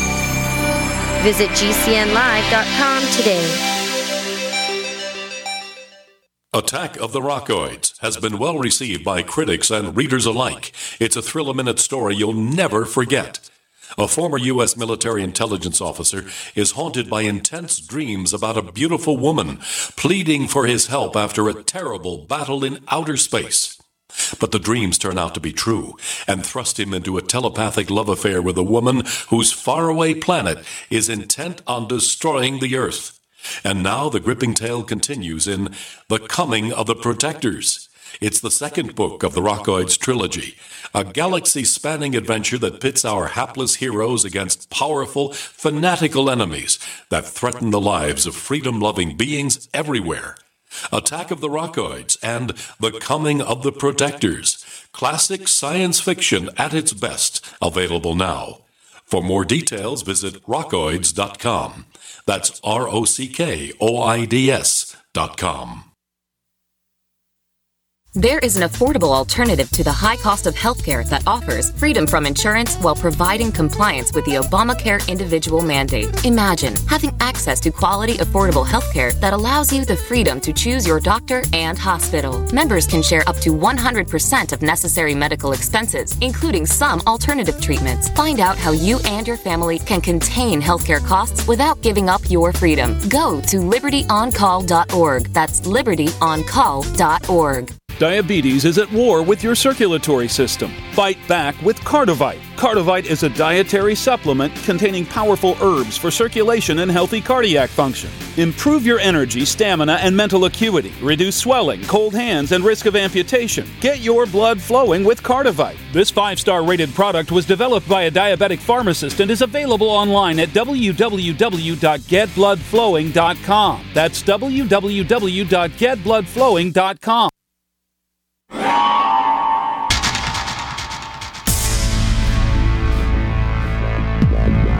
Welcome back to the Paracast, the gold standard of paranormal radio. And now, here's Gene Steinberg.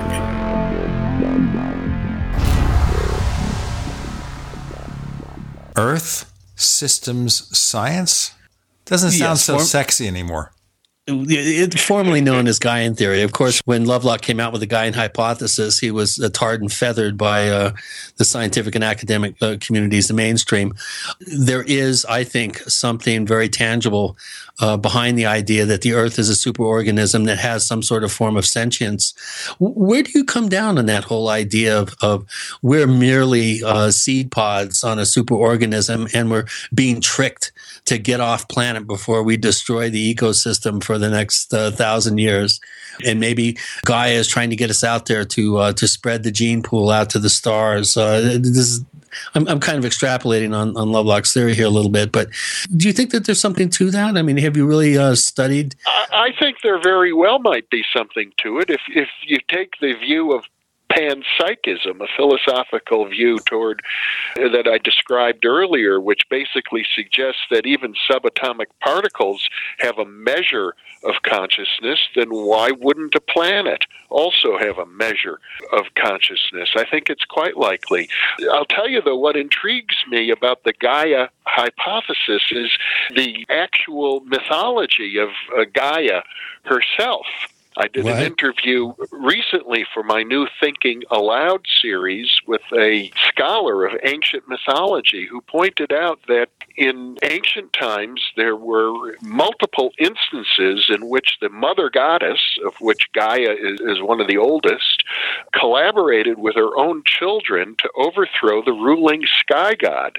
So Uranus was overthrown by Kronos, and Kronos was overthrown by Zeus. And it seems as if there were efforts to overthrow Zeus as well, that the Eleusinian mysteries may have uh, actually been an effort to do that. So you've got a kind of a tension built in between the idea of the earth goddess, which represents a sense of ecology, a sense of we are all connected, we are all one, as opposed to the sky god with his sense of, you know, I'm in charge and you better do what I say.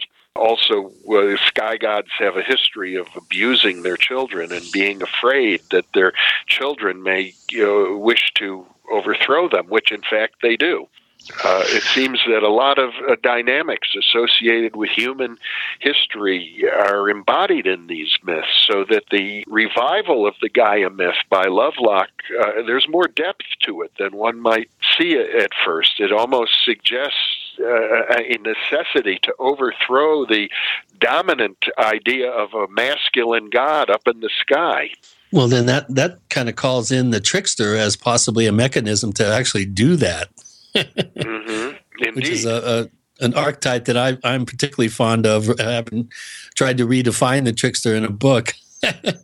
Well, the trickster archetype is also associated with the god Hermes and Mercury, who were the initiators into the uh, spiritual, psychic, and uh, mystical uh, mysteries of the universe. Yeah, and they also inhabited the sky and uh, the earth, the firmament. Yeah. They, were the messengers messenger back and forth.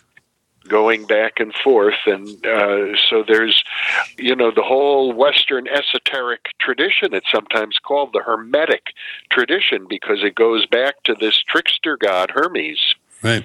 Well, I have a theory that the trickster, by literal definition, by you know t- traditional definition, is neither self-aware and as a result lacks an agenda, and is you know is amoral. It does it's not positive or negative. It's like a little three-year-old kid banging his sister on the head with a bat, having so much fun, not realizing that he could kill her.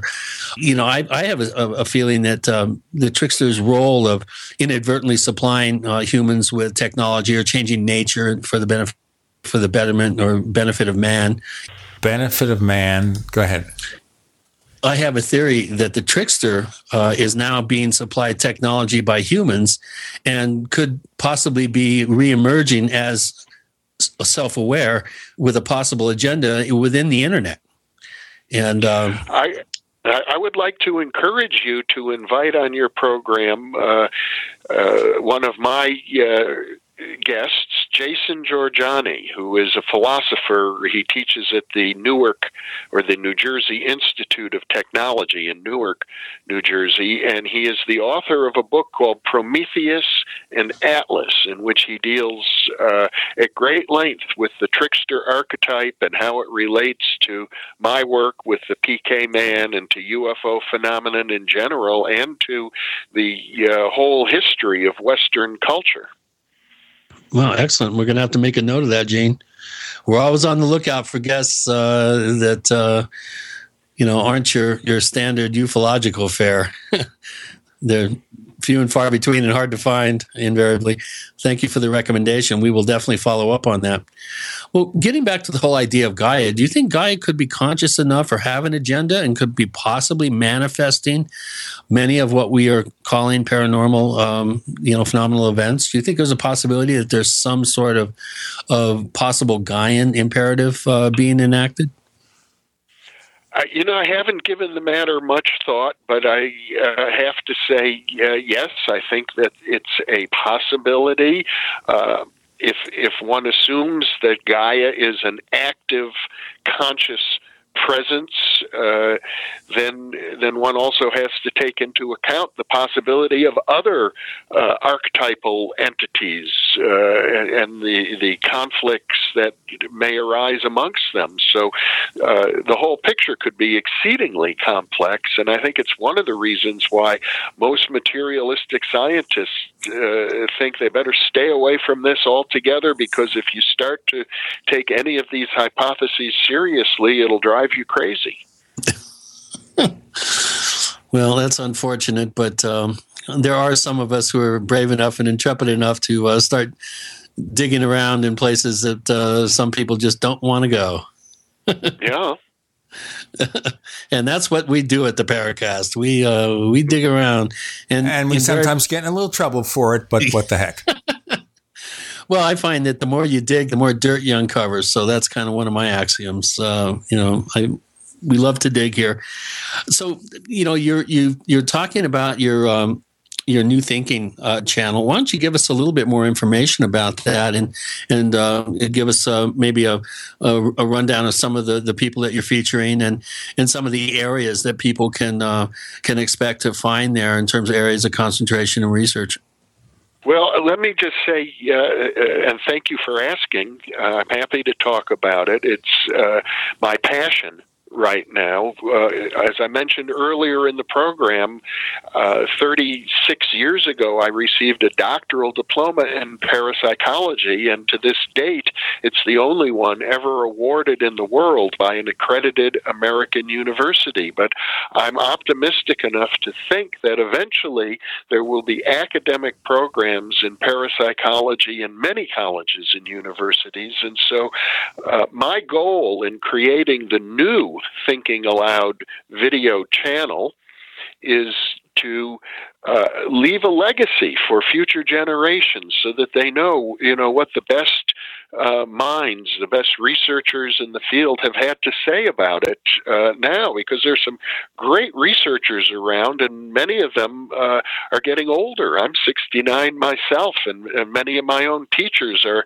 in their 70s and 80s. So I'm trying to uh, give them an opportunity to do series of career retrospective interviews uh, in, in which they can talk about you know what they've learned over the last 50 60 years as researchers in this field. And and of course also some young ones like Jason Jorjani who I mentioned earlier uh, got his doctoral degree only 2 or 3 years ago and is doing incredibly brilliant work now uh, so that that's my goal. I'm there to leave a legacy, and we have uh, basically two websites.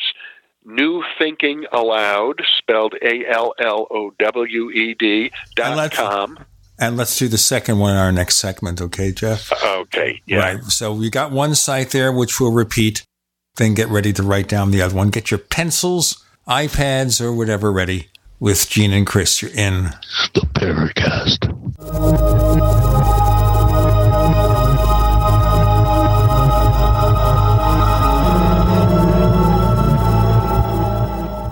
The award winning GraphicConverter, the universal genius for photo editing on your Mac. Join over 1.5 million loyal users for this Swiss Army knife photo editing app.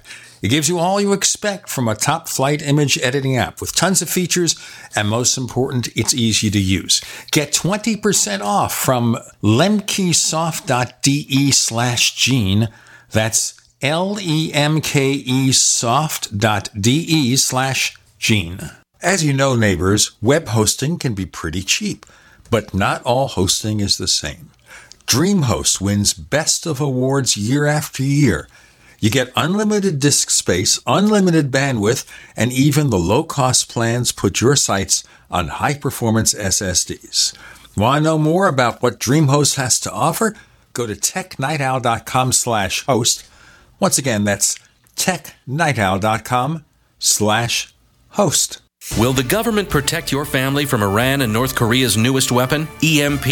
We buy guns to protect ourselves, home, health, and car insurance for accidents. Maybe you also have food storage. But how would you keep your refrigerator running in a long term EMP blackout? Using tested military designs, the Solark EMP hardened solar generator protects and powers your critical appliances for years without burying items underground or wrapping them in aluminum foil. Unlike other preps, Solark is used every day to help offset your electric bill automatically. Visit portablesolarllc.com to learn how easily expandable the system is. Solark is the most affordable and powerful solution on the market. The whole system even fits in the back of a pickup or SUV and can install in less than an hour. See for yourself why Solark beats other off grid systems at portablesolarllc.com. Don't wait for the government. Go to portablesolarllc.com to learn why Solark is energy insurance for your family.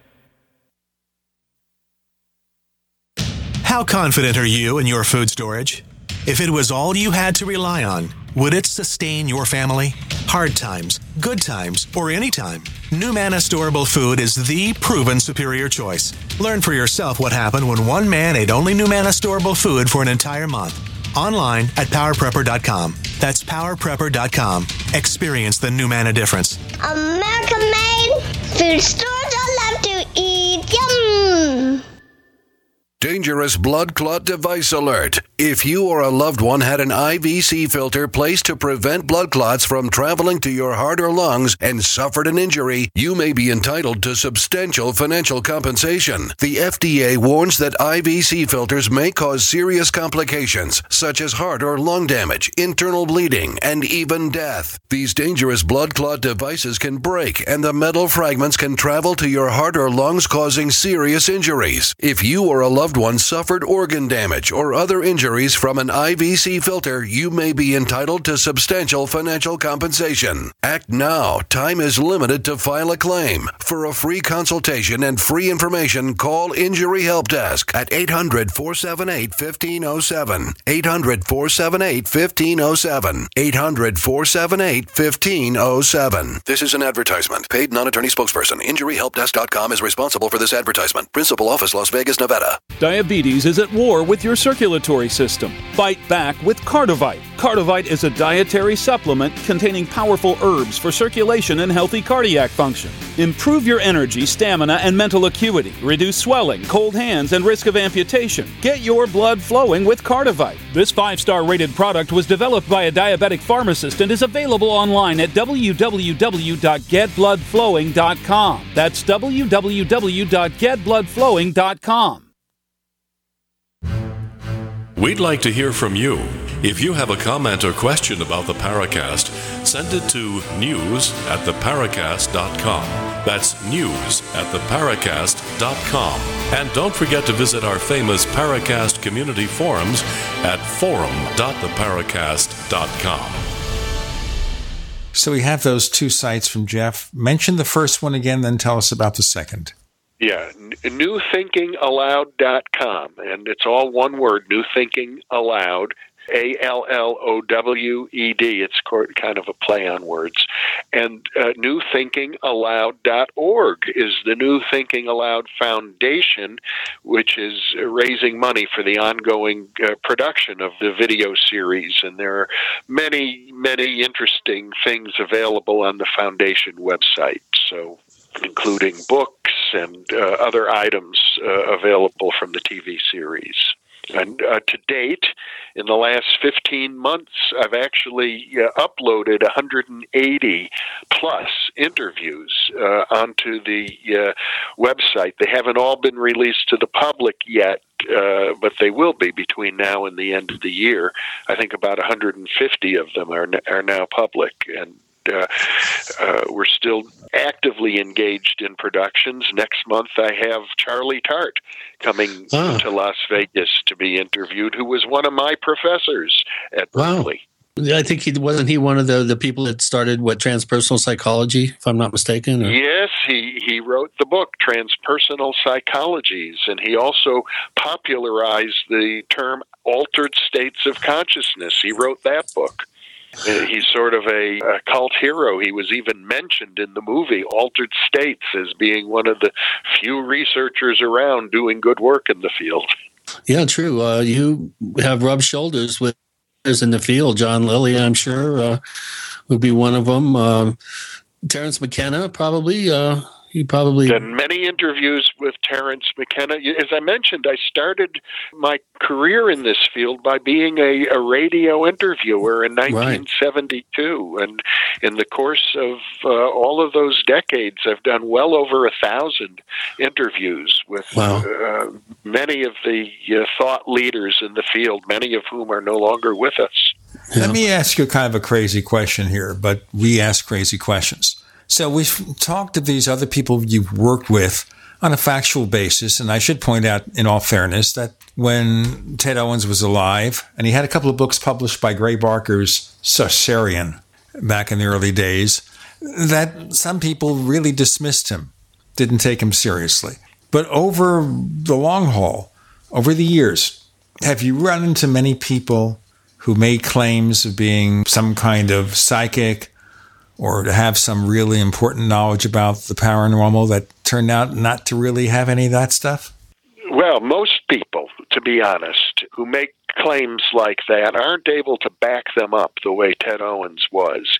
He sought out scientists and did demonstration after demonstration after demonstration, trying to convince them that he was the real thing. But most people uh, who make such claims don't do that.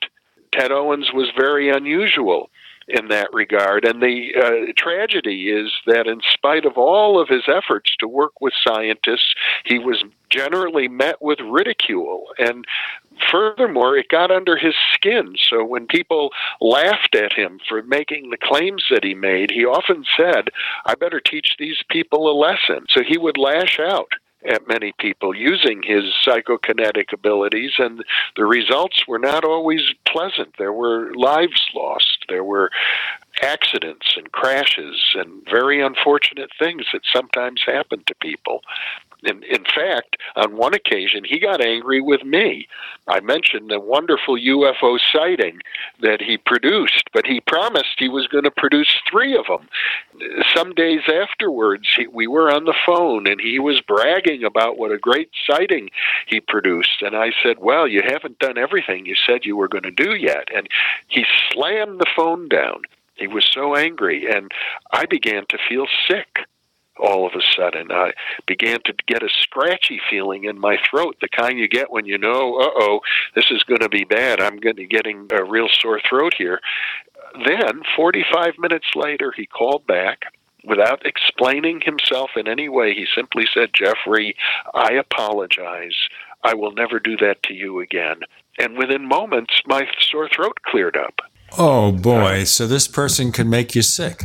Well, I think we need to appreciate that we live in a world where we don't know who has these abilities and who doesn't.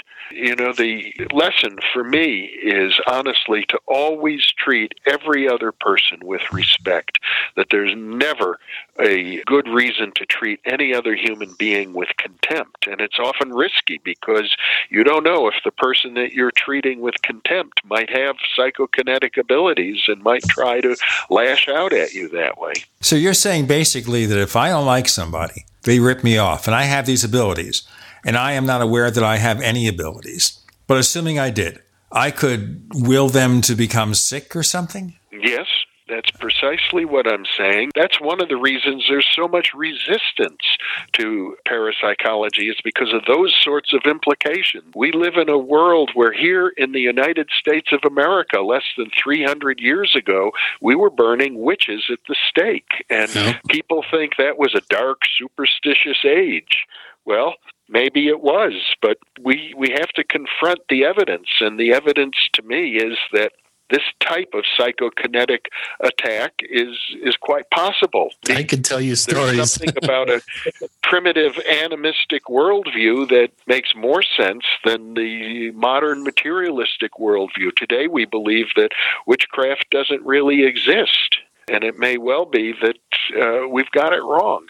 Yeah. Well, from personal experiences that uh, what you've described is very real. Having personally experienced um, one close call uh, that I was inches away from being killed um, after breaking up with a very, very powerful um, Wiccan practitioner and someone uh, trained in uh, advanced degrees of the Western esoteric tradition. And her and her friend got together, and I, I think they were doing some hanky panky, and I almost, uh, I came within inches of having the closest call I ever had while driving on the road, I had a person come blazing down a mountain road at night uh, in my lane, and I literally had to leave the road to not be killed. Um, and I do equate that. I equate that with what was going on in my house by two very powerful practitioners of uh, the dark arts, shall we say. Ooh, practitioners of the dark arts. You can tell us a lot more about that. Uh, not really. It, was a four-year relationship with a, a Salem-trained uh, Wiccan practitioner, and uh, we both went through some uh, some pretty sophisticated uh, hermetic training. I'll, I'll leave it at that. I'm not going to say there are any psychic aspects to this, maybe psycho, but over the last portion of this episode of the Paracast, Chris has had some awful problems dealing with his Skype connection. So every so often his voice gets distorted. Sometimes what he says completely disappears. I know many of you have encountered problems like that with Skype. And I'm not going to say it's the result of the fact that Skype is a Microsoft product. Just bear with us. We're doing the best we can to get the best possible audio we can.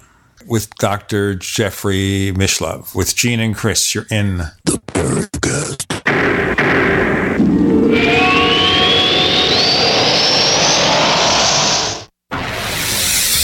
You are listening to GCN. Visit GCNlive.com today. Paid non-attorney spokesperson Adam Pulaski of the Pulaski Law Firm with principal office in Houston, Texas is the attorney responsible for the content of this ad. This ad is not legal advice, and the choice of a lawyer should not be based solely upon advertisement. Services may not be available in all states. Attention Xarelto users. If you or a loved one took Xarelto and suffered a serious bleeding event, you may be entitled to financial compensation. Xarelto is a popular prescription blood thinner used to prevent blood clots and protect patients from strokes. These serious bleeding events have led to numerous cases of hospitalization and even death. Phone lines are open 24-7. Call 800-261-0937. That's 800-261-0937. Why be held hostage by your wireless carrier for two years? What if you had no contract, no activation fees, no hidden costs, tracking, tracing, harvesting customer data, or draconian gimmicks? All on America's largest 4G LTE, GSM, and Sprint networks. Introducing Pix Wireless. Activate your Sprint, AT&T, or unlock GSM phones with Pix, and choose from an arsenal of monthly plans or build your own. Starting at only $2.99 per month. Get connected now. Call or click 1-866-205-9513 or PixWireless.com, spelled P-I-X Wireless.com. Pick Pix and get connected today. Hi, Peter Vaccaro for ParanormalDate.com. Are you looking for love in all the wrong places? Now you have a chance to change that by signing up for free at ParanormalDate.com. This incredible dating site puts people of like minds together. People who are interested in the strange, the unusual, mysteries, ghosts, UFOs, and the afterlife, and so much more. ParanormalDate.com was developed for you, people seeking a viable alternative to the other dating services. You can join for free by going to paranormaldate.com. And if you decide you like it and want to connect with people, use the code GEORGE for a substantial discount. Mark Rawlings, president of ParanormalDate.com, says so many people hunger to share their experiences about the paranormal, the unexplainable, or the afterlife, and so much more. And this is the source for them to meet and share that common interest. So sign up for free at ParanormalDate.com. ParanormalDate.com and use the code GEORGE if you decide to connect with someone you like. Hello, I'm Mike Lindell, the inventor of My Pillow, and like all of you out there, I had problems sleeping. Pillows would go flat, I would flip-flop all night long, I would wake up with a sore neck, maybe a headache, or feel like I needed a nap even though I slept 8 hours. When I invented My Pillow, I wanted it to where you could move the patented fill to give you the exact support you need as an individual regardless of sleep position. My Pillow will get you into that deep REM sleep faster and you will stay there longer. It's not about how much time we spend in bed, it's about how much of that quality sleep we get. I do all of my own manufacturing right here in the United States. I have a 10 year warranty. You can wash and dry my pillow, and I give you a 60 day money back guarantee so you have nothing to lose. And here's my best offer ever you can buy one of my pillows and get one absolutely free. Go to mypillow.com or call 800 870 0305 and use promo code GCN. That's mypillow.com or 800 870 0305 with promo code GCN. Warning if you've recently declared bankruptcy, you're going to want to change the station because there's an alternative to bankruptcy and it could be faster than you'd ever think possible. But if you've already declared bankruptcy and have missed this opportunity, you'll want to change the station now. Here it is. Right now, the company that has resolved more credit card debt than anyone in the U.S. may be able to settle your debt too. You could reduce your debt with one low monthly program payment. If you call right now and qualify, Freedom Debt Relief will show you how low your monthly program payment could be for free. Call now 1 800 557 3965. That's 1 800 557 3965. If you're struggling with debt, this could be your answer. And the bigger your debt, the more money you could save. To find out for free how much of your hard earned money Freedom Debt Relief could help you save, call now 1 800 557 3965. 1 800 557 3965. 1 800 557 3965.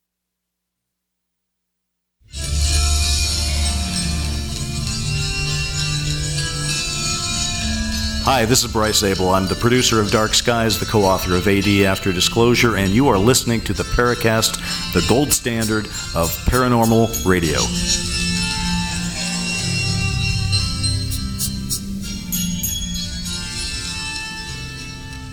We're back with Jeff on the Paracast.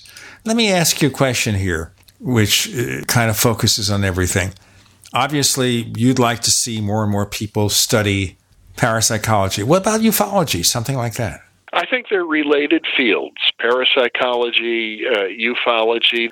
There are a whole uh, number of areas of the paranormal, and I, I think they all uh, touch upon each other. One might say that parapsychologists have developed more sophisticated uh, experimental methodologies and field study methodologies, but UFO researchers also have good field study methodologies. Uh, they're somewhat different, and often you find that the UFO researchers and the parapsychologists don't like to talk to each other because uh, they're afraid they'll be stigmatized. It's hard enough to be working in one area of the paranormal. As soon as you start to work in two, uh, you're sort of doubling the uh, stigma that you're going to have to face uh, with your colleagues, especially if you're in an academic institution. Now, you, you put UFOs and parapsychology in the same field, but you know, of course, that there are a lot of people out there who say, okay, UFOs is physical visitations from other planets, it's just spaceships. Whereas with parapsychology, we get into a whole host of things. Do we think then that there's a very deep consciousness factor in what we experience or perceive about UFOs? Well, even if you uh, uh assume that uh, UFOs are spaceships from other star systems, which is one uh, hypothesis among many, you get accounts of telepathic communication supposedly occurring between uh, the occupants of these spaceships and, and humans. So there's a, a parapsychological element there. There's no getting around it one way or another.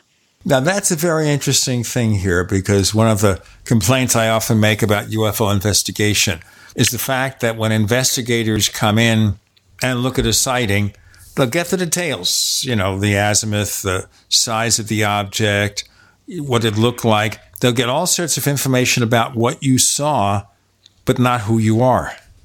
Yeah, it all needs to be taken into account. And there are many examples in the literature of people with highly developed psychic abilities who have uh, UFO contacts. Certainly, the Ted Owens case is one, but so is the Uri Geller case. And, and there are others. There's uh, Dr. Berthold Schwarz, a psychiatrist, published a lengthy study with uh, one of his patients who had the ability to photograph UFOs and it seems as if those photographs were actually uh, the product of uh, what we call thoughtography or psychokinetic projections from her own mind. Now, Dr. Schwarz, I knew him slightly, mm-hmm. very slightly, and was in touch with him, I guess, you know, in the final years of his life and everything. Yeah, he, he was uh, a fine researcher and a good man. The case of the woman in Vancouver, British Columbia, that had all those uh, movies and uh, photographs? I no. This is a different case. This is a case on the East Coast, and the woman uh, involved was named Stella Lansing, and uh, she often produced uh, photographic images of UFOs in a clock-like formation, like a dozen different UFOs all lined up as if they were the uh, markers on a on a clock, marking the hours nobody could see them, but she just point her camera, and then when they developed the pictures, there they were. Let me continue. Okay, so let's talk about things like physical evidence of UFOs. So, photographs, mm-hmm. we do see photographs from time to time.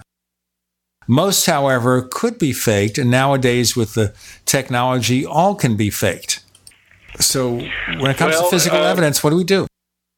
Yeah, yeah, I think uh, the field has a long way to go. I know that the physical evidence is not limited just to photographs. There are also uh, a wide variety of, of other specimens that have have been, uh, including metal alloys that have been found, unusual metallic uh, alloys that would be uh, hard to uh, identify normally here on Earth.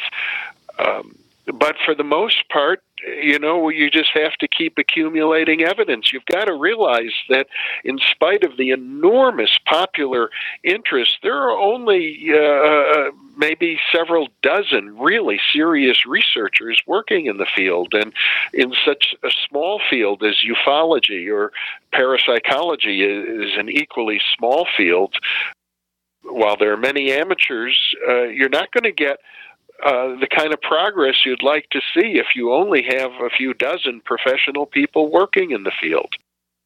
I suspect at some point in the future we'll have thousands of people like other scientific areas have, and, and we're likely to see more progress then. How do you persuade so called conventional science to take any of this seriously? Because very, very few scientists, as you know, do. Well, I think you have to um, just be persistent and you have to just be patient and do the best research you can do. The, the truth of the matter is, let's say, with regard to parapsychology, there are professional journals that have been publishing in this field continuously since the 1880s and there are just uh, literally hundreds, if not thousands, of case histories that are accumulating. Well, uh, right now, we live in a um, social environment which is not friendly, and in spite of the good data uh, that exists, for the most part, the field is marginalized, and there are, you know. Uh, on the other hand, the popular interest is enormous, while academics tend to be hostile to the field and uh, tend to treat it with a horse laugh, uh, which can hurt anybody trying to get a promotion in their career or trying to seek funding. Uh, probably about two thirds of uh, people in the general community have had these experiences and are very interested in them. And sooner or later, you know, the pendulum will swing back the other way and we'll be in a social environment which is uh, conducive to more research being done. And in the meantime, uh, it's fair to say that the quality of the research gets better and better year by year because uh, the researchers themselves are always looking to improve their methodology and Additionally, they're subject to constant attack from skeptics on the outside, not even true skeptics, but scoffers who who are looking for any excuse to dismiss this research and occasionally come up with good criticisms uh, so that the research uh, gets improved and refined uh, decade by decade. Do you expect to be around when we get some final answers to any of this? No, not in this body. Uh, probably. I, I hope I come back in another body so that I can uh, see what goes on. But uh, it's likely to be. William James put it this way. He's one of my intellectual heroes. He's the founder of American psychology, but he was also a parapsychology researcher. And he said that we can't measure progress in this field decade by decade as we would with other fields. We have to measure progress by the century and half century. So I, I think it could easily be a hundred or two hundred years before things really start taking off uh, I'm hopeful that all of the videos that I am producing now will be around when that happens, so that a, uh, a generation of researchers in the future will have access to what the best minds and the best scientists of today are thinking. One more segment with Dr. Jeffrey Mishlove with Gene and Chris. You're in Paracast.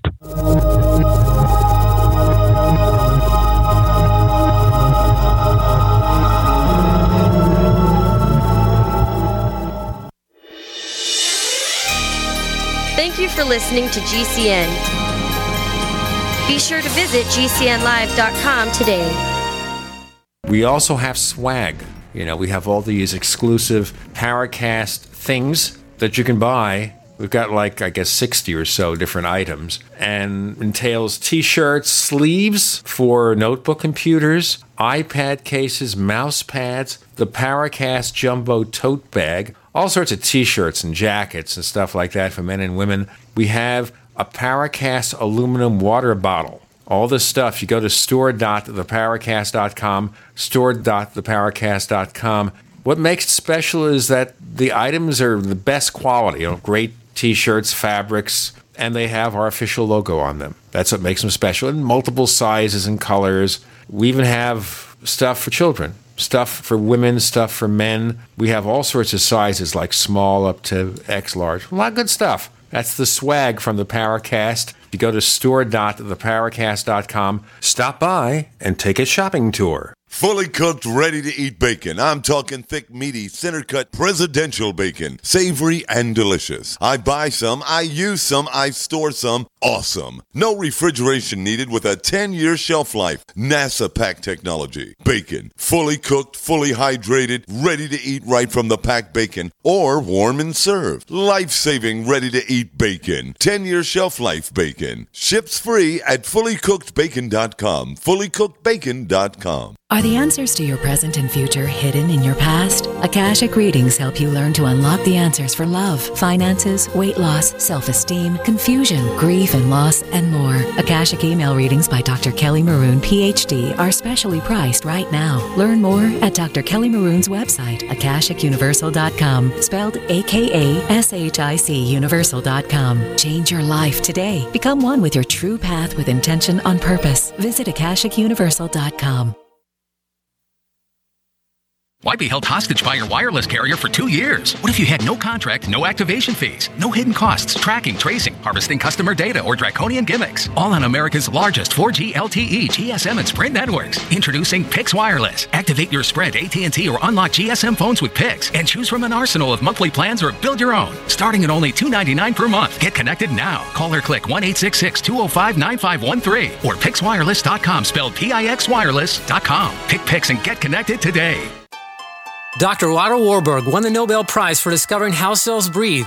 He also discovered how normal cells turn into tumor cells. He discovered the one prime cause of cancer was cellular oxygen deficiency. Dr. Johanna Budwig built upon the work of Dr. Warburg and discovered how to feed the cells to overcome this oxygen deficiency. She found that it was the sulfur in the cottage cheese that when mixed with fresh pressed flax oil that the flax oil would become emulsified and more readily absorbed. Flax oil delivered in this manner was able to restore oxygen transfer to all cells of the body. Now there's a new method of pressing seed oils that produces the highest quality, zero oxidation, undamaged seed oils. The results on these seed oils alone are amazing. Now add our Life Force Enhanced One World Whey Protein Powder that is much higher in the sulfur amino acids than cottage cheese is, and you have a winning combination to confer health and energy like never before. Call 888-988-3325 or visit sacredseedoils.com. That's sacredseedoils.com. This is Dan Pilla. Do you owe the IRS money you can't pay? Are tax debts crippling you? I've defended people from the IRS for over 30 years. I've helped thousands and I can help you too. I wrote the book on IRS settlement and I'm telling you, there's no such thing as a hopeless case. Call 800 34 no tax to finally get free of IRS debt. With the IRS's new programs, there's never been a better time to solve your problem. Call 800 34 no tax. That's 800 34 no tax or my website, danpilla.com.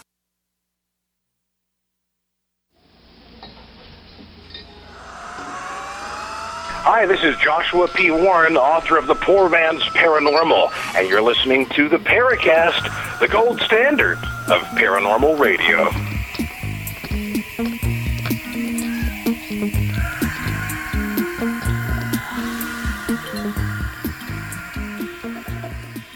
With Gene and Chris, we're back with our final visit with Dr. Jeffrey Mishlove for this time out, and we hope to have him back in the future. Chris has been having an awful time with his Skype connection. There's something over there, some kind of poltergeist or something that's taken control. Chris? Yeah, extremely frustrating, Gene. Uh, sorry, uh, Jeffrey, we've been having you know reoccurring problems. I'm showing a one meg uh, upload speed, so we shouldn't really be having the problems that we're having. But right now, you're okay. Just continue. Yeah. What advice would you give? You know, the up and coming generation who have interest in this subject, but because of the the stigma attached to them, may be reluctant to bring their you know, hopefully considerable talents uh, to bear on these subjects. Uh, what sort of advice would you give them to circumvent, uh, you know, the current stigma that's attached to the whole uh, subjects? Well, the conventional advice that almost every parapsychologist will give you is first establish yourself in some conventional field like psychology or psychotherapy or philosophy or, or medicine. And then once you've gotten tenure and you're no longer threatened, then you can do parapsychology research and your income won't suffer as a result. I did not follow that advice myself, and I can look back, you know, by getting a doctoral degree in parapsychology, it made it almost impossible for me to have an, a conventional academic career. But I have no regrets. I uh, have had an interesting life in the media and in the world of business. Maybe I've been fortunate. I would encourage people to follow the advice that Joseph Campbell gave me when I interviewed him. And I asked him, what advice would he give to young people? And he said, follow your Follow passion. your bliss. yeah, do that. And I think if you do that, and if you're a well grounded, healthy individual, uh, things will work out one way or another. Now, you mentioned being a conventional academic was difficult because of your degree. Did they look at your degree and say, you're a doctor of what? Not only was I a doctor of parapsychology that made it hard enough, but because I had done the UFO research with Ted Owens, the PK man, I was pretty much stigmatized as even by parapsychologists as someone who, whose work was beyond the fold. There was no possibility that I would have been hired by any of the few remaining institutions that had money to hire people in parapsychology. But I made my way uh, I can say this that I'm glad that I uh, was true to myself in the process. I think uh, I benefited uh, from it, and instead of being hired by other people for their academic programs, I helped to create new ones. I helped found the University of Philosophical Research in uh, Los Angeles, for example, uh, and taught parapsychology there for many years. And I helped found a program for uh, ministers in the now known as the Centers for Spiritual Living, formerly the uh, Church of Religious Science, where we set up an institute called the Holmes Institute where I teach parapsychology, and it's required now for all ministers in training with that organization. So there's usually, you know, when one door closes, another one opens somewhere. Well, that's certainly certainly very good and very helpful. Helpful indeed. What about young people who want to get involved in exploring the strange and unknown? Well, I, I would suggest that they pay special attention to the academic literature, to the serious researchers in the field, and, and frankly, I think one of the very best of all uh, resources for that is the uh, video channel that I've uh, been working on for the last 15 months and that I've mentioned earlier, the New Thinking Allowed dot com and newthinkingallowed.org. There's a wealth of uh, resources there, hundreds of books uh, that are available, and uh, over 150 interviews with leading researchers and thought leaders in, in the field. It's an excellent resource for people, and it's free, every bit of it. Of course, getting people interested also when they're young, they got so many other pursuits. And it's it's not for everybody. Not everybody is is going to have a career in parapsychology. I think maybe one or two percent of the population uh, has a real serious interest in this field. But in a country of 300 million people, we're talking about several million. Yeah. Well, uh, Dr. Barry Taff, Loyd Auerbach, uh, both of who been who we've had on the show, um, they have managed to uh, avoid the pitfalls and pratfalls, and uh, gone on to um, at least uh, make a bit of a, a mark. Um, I think Loyd especially. So you know there is hope uh, out there, and and again, I think we are seeing a, you know, I think the generation of kind of boring old farts that you know have no time for this subject matter are you know retiring and uh, passing on and i and i think we're going to see a renaissance of interest in these subjects and i think they will become more and more mainstream as time marches on I think it's fair to say that society has gone through enormous changes. We're uh, about to elect, I believe, the first female president of the United States. And now, gay marriage, which was unthinkable uh, only uh, a decade or two ago, is is now the law of the land. And uh, these changes uh, affect everything, and uh, including the openness to uh, the inner realms of the psyche. So we're getting better and better at this. There's hope. I, I'm very hopeful. What do you think? Um, this is kind of a final question because we have to wrap up soon. All the people involved in physical UFOs disclosure, do you think the government knows any of the stuff that you look into? I I did a series of interviews with John Alexander, who is a uh, UFO researcher right. and the author of, of, a book called UFOs, Myths and Realities, uh, former colonel in yes. in the military who while he was in the military at a time when he had top secret clearance, made an effort to determine what the government really did know. And uh, he's quite sincere in his belief that actually the government knows very, very little, that uh, the government is not capable of really uh, doing much serious investigation in the UFO and, and paranormal areas. And uh, I'm inclined to uh, think that he's onto something. Now, it's always possible that there are programs around secret uh, black programs of which he was uh, never made aware, but uh, I'm inclined to think that that's the sort of uh, thing for conspiracy theorists that there's very little evidence to support that we've had him on the show a couple of times, and after being kind of at odds with him for many years, I've I've actually uh, gotten to know him and consider him a bit of a you know a casual friend. Uh, we spend a little time together. I do think he's sincere, but you know, again, people that think that the government can't can't keep secrets, I think are wrong. The government is able to keep secrets, but I think when it comes to UFO information, I think a lot of that is probably in the private sector and the aerospace companies and and out of the reach of FOIA and, and uh, the purview of the uh, U.S. government. Jeffrey Mishlove, tell our listeners if they want more information about what you do, tell us where to go. Okay, one more time, go to www.newthinkingallowed, all one word, dot com or dot org uh, to visit the uh, video channel that I've been producing interviews on for the last 15 months. You can find us on Twitter if you simply look for the Paracast. Look for the Paracast on Twitter. Look for two, not one, two official Paracast fan clubs on Facebook.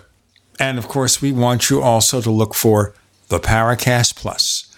It's the special best way to listen to the Paracast, and we give you all the extra features. So, first, there's the commercial free version of this show, better quality audio. We also offer the exclusive After the Paracast podcast.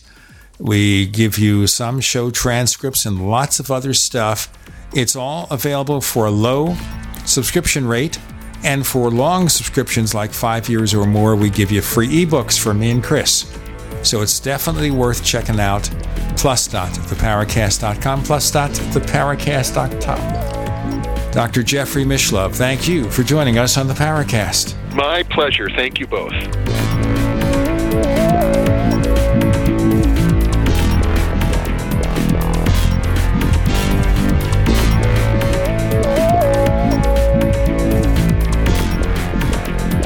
The Paracast featuring Gene Steinberg and Christopher O'Brien, is a copyrighted presentation of Making the Impossible Incorporated. Tune in next week for a new adventure in The Paracast.